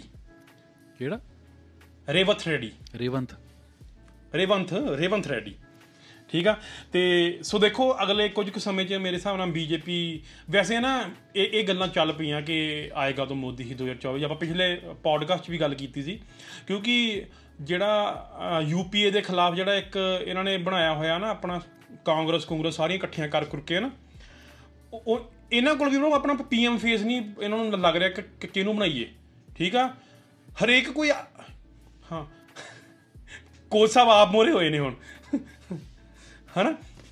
ਸੋ ਦੇਖੋ ਆਪਣਾ ਹੁਣ ਅਗਲੇ 2-3 ਦਿਨਾਂ 'ਚ ਪਤਾ ਲੱਗ ਜਾਣਾ ਕਿ MP ਅਤੇ ਰਾਜਸਥਾਨ ਦਾ CM ਕੌਣ ਬਣੂਗਾ। ਅਤੇ ਪੰਜਾਬ ਪੋਲੀਟਿਕਸ ਵੀ ਜਿਵੇਂ ਤੁਹਾਨੂੰ ਪਤਾ ਹੀ ਹੈ, ਬੜਾ ਕੁਛ ਹੋ ਰਿਹਾ ਪੰਜਾਬ ਪੋਲੀਟਿਕਸ। ਭਗਵੰਤ ਮਾਨ ਦਾ ਦੱਸੋ, ਭਗਵੰਤ ਮਾਨ ਯਾਰ ਪੰਜਾਬ ਪੋਲੀਟਿਕਸ ਨਾ ਲੈਵਲ ਬਹੁਤ ਥੱਲੇ ਡਿੱਗ ਗਿਆ ਬਾਈ। ਪੰਜਾਬ ਪੋਲੀਟਿਕਸ 'ਚ ਨਾ ਪਹਿਲਾਂ ਹੁੰਦਾ ਸੀ ਕਿ ਬਾਦਲ ਨੇ ਕੈਪਟਨ ਨੂੰ ਕੁਛ ਕਹਿ ਦਿੱਤਾ, ਕੈਪਟਨ ਨੇ ਬਾਦਲ ਨੂੰ ਹਾਂ ਐਕਚੁਅਲ। ਹੁਣ ਯਾਰ ਫੈਮਲੀ ਤੱਕ ਪਹੁੰਚ ਗਏ ਨੇ, ਠੀਕ ਆ। ਫਲਾਨੇ ਨੇ ਹਾਂ ਹੁਣ ਯਾਰ ਜਿਹੜੇ ਤਾਂ ਪੋਲੀਟਿਕਸ ਹੈਗੀਆਂ ਨੇ ਉਹਨਾਂ ਦੀ ਵਾਈਫਸ, ਉਹ ਤਾਂ ਚਲੋ ਠੀਕ ਆ ਪਰ ਜਿਹੜੀਆਂ ਹਈ ਨਹੀਂ ਉਹਨਾਂ ਨੂੰ ਵੀ ਵਿੱਚ ਵੜੀ ਜਾਂਦੇ ਨੇ ਹੁਣ, ਠੀਕ ਆ। ਬੱਚਿਆਂ ਤੱਕ ਲੈ ਆਏ ਯਾਰ, ਮਤਲਬ ਕਿ ਹੈ ਨਾ। ਸੋ ਮਤਲਬ ਕਿ ਪੋਲੀਟਿਕਸ ਬੜੀ ਹੀ ਥੱਲੜੇ ਵਾਲੇ ਲੈਵਲ 'ਤੇ ਪਹੁੰਚ ਗਈ। ਅਤੇ ਅਸੀਂ ਕਮੈਂਟ ਕਰਨਾ ਵੀ ਨਹੀਂ ਚਾਹਾਂਗੇ, ਕਿਉਂਕਿ ਯਾਰ ਹਰੇਕ ਦੀ ਫੈਮਿਲੀ ਆ, ਆਪਾਂ ਉਹਦੇ 'ਚ ਸਾਡਾ ਕੋਈ ਵਿਚਾਰ ਨਹੀਂ, ਠੀਕ ਆ। ਪਰ ਹਾਂ ਵੀ ਜੋ ਵੀ ਹੋ ਰਿਹਾ, ਤੁਸੀਂ ਕੁਛ ਕਹਿਣਾ ਚਾਹੋਗੇ ਪੰਜਾਬ ਪੋਲੀਟਿਕਸ ਬਾਰੇ? ਹਾਂ ਬਰੋ ਮੈਂ ਇਹੀ ਕਹਿਣਾ ਚਾਹੁੰਦਾ ਸੀਗਾ ਵੀ ਜਿੱਦਾਂ ਤੂੰ ਗੱਲ ਕਹੀ ਆ, ਐਕਚੁਅਲ ਦੇ ਵਿੱਚ ਪਹਿਲਾਂ ਪੋਲੀਟਿਕਸ ਹੁੰਦੀ ਸੀਗੀ, ਹੁਣ ਥੋੜ੍ਹਾ ਕਚਰਾ ਜ਼ਿਆਦਾ ਹੋ ਗਿਆ। ਹਾਂ ਯਾਰ ਮਤਲਬ ਕਿ ਤੁਸੀਂ ਯਾਰ ਇੱਕ ਦੂਜੇ ਦੇ ਪਰਸਨਲ ਅਟੈਕ ਬਹੁਤ ਕਰਨ ਲੱਗ ਪਏ, ਬਹੁਤ ਜ਼ਿਆਦਾ। ਮਤਲਬ ਹੁੰਦੇ ਪਹਿਲਾਂ ਵੀ ਸੀਗੇ, ਪਹਿਲਾਂ ਉਹ ਨਾ ਉਹ ਤੁਹਾਡੇ ਜੇ ਬਾਦਲ ਨੇ ਕੁਛ ਪੰਜਾਬ ਲਈ ਗਲਤ ਕਰਤਾ, ਉਹ 'ਤੇ ਹੁੰਦਾ ਸੀ ਅਟੈਕ। ਉਹ ਵੀ ਹੁੰਦੇ ਆ ਬਟ ਉਹ ਹੁਣ ਘੱਟ ਹੁੰਦੇ ਆ ਕੰਪੈਰੀਟਿਵ ਟੂ ਪਰਸਨਲ ਅਟੈਕਸ। ਜਿੱਦਾਂ ਹੁਣ ਵਿੱਚ ਹਾਲਾਂਕਿ ਭਗਵੰਤ ਮਾਨ ਨੂੰ ਕਹਿਣ ਲੱਗ ਪਏ ਸੀ, ਲੈ ਇਹਨੂੰ ਚੇਤੇ ਆ, ਇਹਨੂੰ ਪੁੱਛ ਲਿਓ, ਇਹਨੂੰ ਗੱਡੀ 'ਚ ਬਿਠਾਉਂਦੇ ਨਹੀਂ ਸੀ ਹੁੰਦੇ ਆਪਾਂ ਬਰੋ, ਮਤਲਬ ਇੱਦਾਂ ਦੀਆਂ ਚੀਜ਼ਾਂ ਕਰਨ ਲੱਗ ਪਏ। ਮੈਂ ਇਹੀ ਗੱਲ ਕਹਿਣ ਲੱਗਾ ਸੀ ਕਿ ਯਾਰ ਚਲੋ ਠੀਕ ਆ, ਭਗਵੰਤ ਮਾਨ ਨੇ ਹਾਲਾਂਕਿ ਅਸੀਂ ਕਿਸੇ ਦੇ ਸਪੋਰਟਰ ਵੀ ਨਹੀਂ ਹੈਗੇ, ਭਗਵੰਤ ਮਾਨ ਨੇ ਜੋ ਕੀਤਾ ਹੋਊਗਾ ਠੀਕ ਆ। ਪਰ ਯਾਰ ਇੱਕ ਨਾ CM ਆਫ ਪੰਜਾਬ ਆ, ਠੀਕ ਆ, ਬਿਲਕੁਲ ਬਿਲਕੁਲ। ਇੱਕ ਉਹ ਪੋਸਟ ਆ, ਉਹਦੇ 'ਚ ਉਹਨੂੰ ਕਹੀ ਜਾਂਦੇ ਤੂੰ ਮੇਰੀ ਗੱਡੀ ਪਿੱਛੇ ਲੰਮਾ ਪਿਆ ਹੁੰਦਾ ਸੀ, ਡਿੱਗਿਆ ਹੁੰਦਾ ਸੀ, ਠੀਕ ਆ, ਤੂੰ ਦਾਰੂ ਪੀ ਰਿਹਾ। ਯਾਰ ਹਰੇਕ ਕੋਈ ਦਾਰੂ ਪੀ ਰਿਹਾ, ਕਈ ਹੁਣ ਮਤਲਬ ਆਪ ਨਹੀਂ ਕੀਤੀ ਹੋਊਗੀ ਇਹਨਾਂ ਨੇ ਇੱਦਾਂ ਦੀ ਹਰਕਤ ਕਦੇ। ਹਾਂ ਮਤਲਬ ਕਿ ਉਹ ਯਾਰ ਚਲੋ ਠੀਕ ਆ, ਭਗਵੰਤ ਨੂੰ ਤੁਸੀਂ ਕਹਿਣਾ ਕਹੀ ਹੋ ਯਾਰ ਇੱਕ CM ਆ ਪੰਜਾਬ ਦਾ, ਲਾਈਕ ਤੁਹਾਡਾ ਹੈਡ ਆ। ਤੇ ਤੁਹਾਡੀ ਸਟੇਟ ਦਾ ਆ, ਤੁਹਾਡੀ ਸਟੇਟ ਦਾ ਆ, ਇੱਦਾਂ ਨਹੀਂ ਹੈਗਾ ਵੀ ਤੁਸੀਂ ਰਾਜਸਥਾਨ ਦੇ CM ਨੂੰ ਕਹਿ ਰਹੇ ਆ ਜਾਂ ਕਿਸੇ ਹੋਰ ਨੂੰ ਕਹਿ ਰਹੇ ਆ। ਹਾਂ, ਮੈਂ ਉਹੀ ਫੇਰ ਇੱਕ ਵਾਰੀ ਕਹਿੰਦੀ, ਹਾਲਾਂਕਿ ਅਸੀਂ ਕਿਸੇ ਦੇ ਸਪੋਰਟਰ ਨਹੀਂ ਹੈਗੇ, ਅਸੀਂ ਭਗਵੰਤ ਦੇ ਵੀ ਨਹੀਂ ਹੈਗੇ, ਜਦੂਆਂ ਦੇ ਵੀ ਨਹੀਂ ਹੈਗੇ, ਪਰ ਉਹ ਚੀਜ਼ ਮੈਨੂੰ ਗਲਤ ਲੱਗੀ ਕਿ ਹਾਂ ਵੀ ਇੱਕ ਵੱਡੀ ਪੋਸਟ ਵਾਲੇ ਬੰਦੇ ਨੂੰ ਇਹੋ ਜਿਹਾ ਕੁਛ ਕਹੀ ਜਾਣਾ, ਹੈ ਨਾ। ਇਹ ਤਾਂ ਹੈ ਵੀ, ਬਾਕੀ ਉਹ ਵੀ ਬਹੁਤ ਕੁਛ ਬੋਲਦਾ, ਇੱਦਾਂ ਦੀ ਵੀ ਗੱਲ ਨਹੀਂ। ਬੜੇ ਸ਼ੇਰ ਹੋਏ ਹੋ ਨਾ ਅੱਜ ਕੱਲ੍ਹ। ਹਾਂ, ਸਾਰੇ ਬੋਲਣ ਲਾ ਤੇ, ਦੇਖ ਲਾ ਸਾਰੇ ਬੋਲਣ ਲਾ ਤੇ। ਲੈ ਮੈਂ ਕਿਹਾ ਪੂਰਾ ਨਵੀਆਂ ਚੀਜ਼ਾਂ ਲੈ ਕੇ ਆਉਂਦੇ ਨੇ ਰੋਜ਼। ਪਰ ਉਹ ਤਾਂ ਜੋ ਮਰਜ਼ੀ ਭਾਈ, ਇੰਨਾ ਕੁ ਦਿਲ ਲੱਗਾ ਹੋਇਆ ਨਾ ਪੰਜਾਬ ਪੋਲੀਟਿਕਸ। ਮੈਂ ਕਹਿੰਦਾ ਮੈਂ ਸਾਰੇ ਫੋਲੋ ਕੀਤੇ ਹੋਏ ਨੇ ਐਕਸ 'ਤੇ, ਹੈ ਨਾ। ਬਿਕਰਮਜੀਤ ਮਜੀਠੀਆ, ਠੀਕ ਆ, ਭਗਵੰਤ ਮਾਨ, ਪ੍ਰਤਾਪ ਸਿੰਘ ਬਾਜਵਾ। ਬਈ ਸਵੇਰੇ ਤੜਕੇ ਉੱਠੋ, ਰੀਫਰੈਸ਼ ਕਰੋ ਤਾਂ ਸਾਰੀਆਂ ਖਬਰਾਂ ਆ ਜਾਂਦੀਆਂ ਮੂਹਰੇ। ਸਹੀ ਗੱਲ ਆ। ਹਾਂ, ਤੇ ਸੋ ਇਸ ਦੇ ਨਾਲ ਹੀ ਅੱਜ ਦੀ ਸਮਾਪਤੀ ਬ੍ਰਦਰ। ਨਹੀਂ ਠੀਕ ਹੈ ਵੀਰੇ, ਬੈਟਰੀ ਵੀ ਮੁੱਕਣ ਵਾਲੀ ਆ ਹੁਣ ਕੈਮਰੇ ਦੀ। ਕਮੈਂਟ ਕਰਕੇ ਦੱਸ ਦਿਓ ਕਿਵੇਂ ਲੱਗਾ, ਠੀਕ ਆ। ਬਾਕੀ ਬਾਲੀ ਸਾਹਿਬ ਤੁਸੀਂ ਕਰੋ। ਨਹੀਂ ਯਾਰ, ਇੱਦਾਂ ਵਧੀਆ ਨਹੀਂ ਲੱਗਾ ਮੈਨੂੰ। ਆ ਤੂੰ ਇੱਦਾਂ ਵਧੀਆ ਤਰੀਕੇ ਨਾਲ ਨਹੀਂ ਗਿਆ, ਤੂੰ ਤਾਂ ਬੜਾ ਢਿੱਲਾ ਜਿਹਾ ਗਿਆ। ਉਹ ਯਾਰ ਕੋਈ ਕਰਦਾ ਹੀ ਨਹੀਂ, ਮੈਂ ਹੁਣ ਢਿੱਲੇ ਤਰੀਕੇ ਨਾਲ ਕਹਿਣਾ, ਤੂੰ ਕਹਿ ਵਧੀਆ ਤਰੀਕੇ ਨਾਲ ਕਹਿ ਨਾ। ਸਾਰਿਆਂ ਨੂੰ ਬਹੁਤ ਬਹੁਤ ਧੰਨਵਾਦ, ਤੁਸੀਂ ਇੱਥੇ ਤੱਕ ਪਹੁੰਚੇ, ਤੁਸੀਂ ਸੁਣਿਆ ਸਾਨੂੰ। ਪੋਡਕਾਸਟ ਕਿਵੇਂ ਲੱਗਾ, ਲਾਈਕ ਕਮੈਂਟ ਕਰਕੇ ਜ਼ਰੂਰ ਦੱਸਿਓ, ਕਿਉਂਕਿ ਸ਼ੇਅਰ ਤਾਂ ਤੁਸੀਂ ਕਰਦੇ ਹੀ ਨਹੀਂ। ਤੇ ਕਮੈਂਟ ਕਰਕੇ ਪਲੀਜ਼ ਇਹ ਦੱਸ ਦਿਓ, ਹੁਣ ਬਹੁਤ ਵਿੱਚ ਗੈਪ ਪੈ ਗਿਆ ਐਕਚੁਅਲ 'ਚ, ਤੁਸੀਂ ਅੱਗੇ ਕਿਹੜੇ ਟੌਪਿਕ 'ਤੇ ਪੋਡਕਾਸਟ ਸੁਣਨਾ ਚਾਹੁੰਦੇ ਆ। I will do my best ਕਿ ਵਧੀਆ ਰਿਸਰਚ ਕਰਕੇ ਉੱਤੇ ਤੁਹਾਨੂੰ ਉੱਤੇ ਪੋਡਕਾਸਟ ਕੀਤਾ ਜਾਵੇ। ਕੋਈ ਵੀ ਟੌਪਿਕ ਹੋ ਸਕਦਾ ਹੈ ਕਿਸੇ ਵੀ ਚੀਜ਼ ਦੇ ਰਿਲੇਟਡ। ਸੋ ਕਮੈਂਟ ਜ਼ਰੂਰ ਕਰਿਓ। ਕਮੈਂਟ ਕਰਕੇ ਇਹ ਵੀ ਦੱਸ ਦਿਓ ਤੁਹਾਨੂੰ ਸੁਣਨਾ ਵੀ ਚਾਹੁੰਦੇ ਹੋ ਕਿ ਨਹੀਂ। ਕਮੈਂਟ ਕਰਕੇ ਵੀਰੇ ਦੱਸ ਦਿਓ ਵੀ ਸੁਣਨਾ ਚਾਹੁੰਦੇ ਹੋ ਕਿ ਨਹੀਂ। ਹਾਂ, ਬੰਗੇ ਨੂੰ ਤਸੱਲੀ ਦੇ ਦਿਓ। ਹਾਂ, ਤੇ ਬਹੁਤ ਬਹੁਤ ਧੰਨਵਾਦ।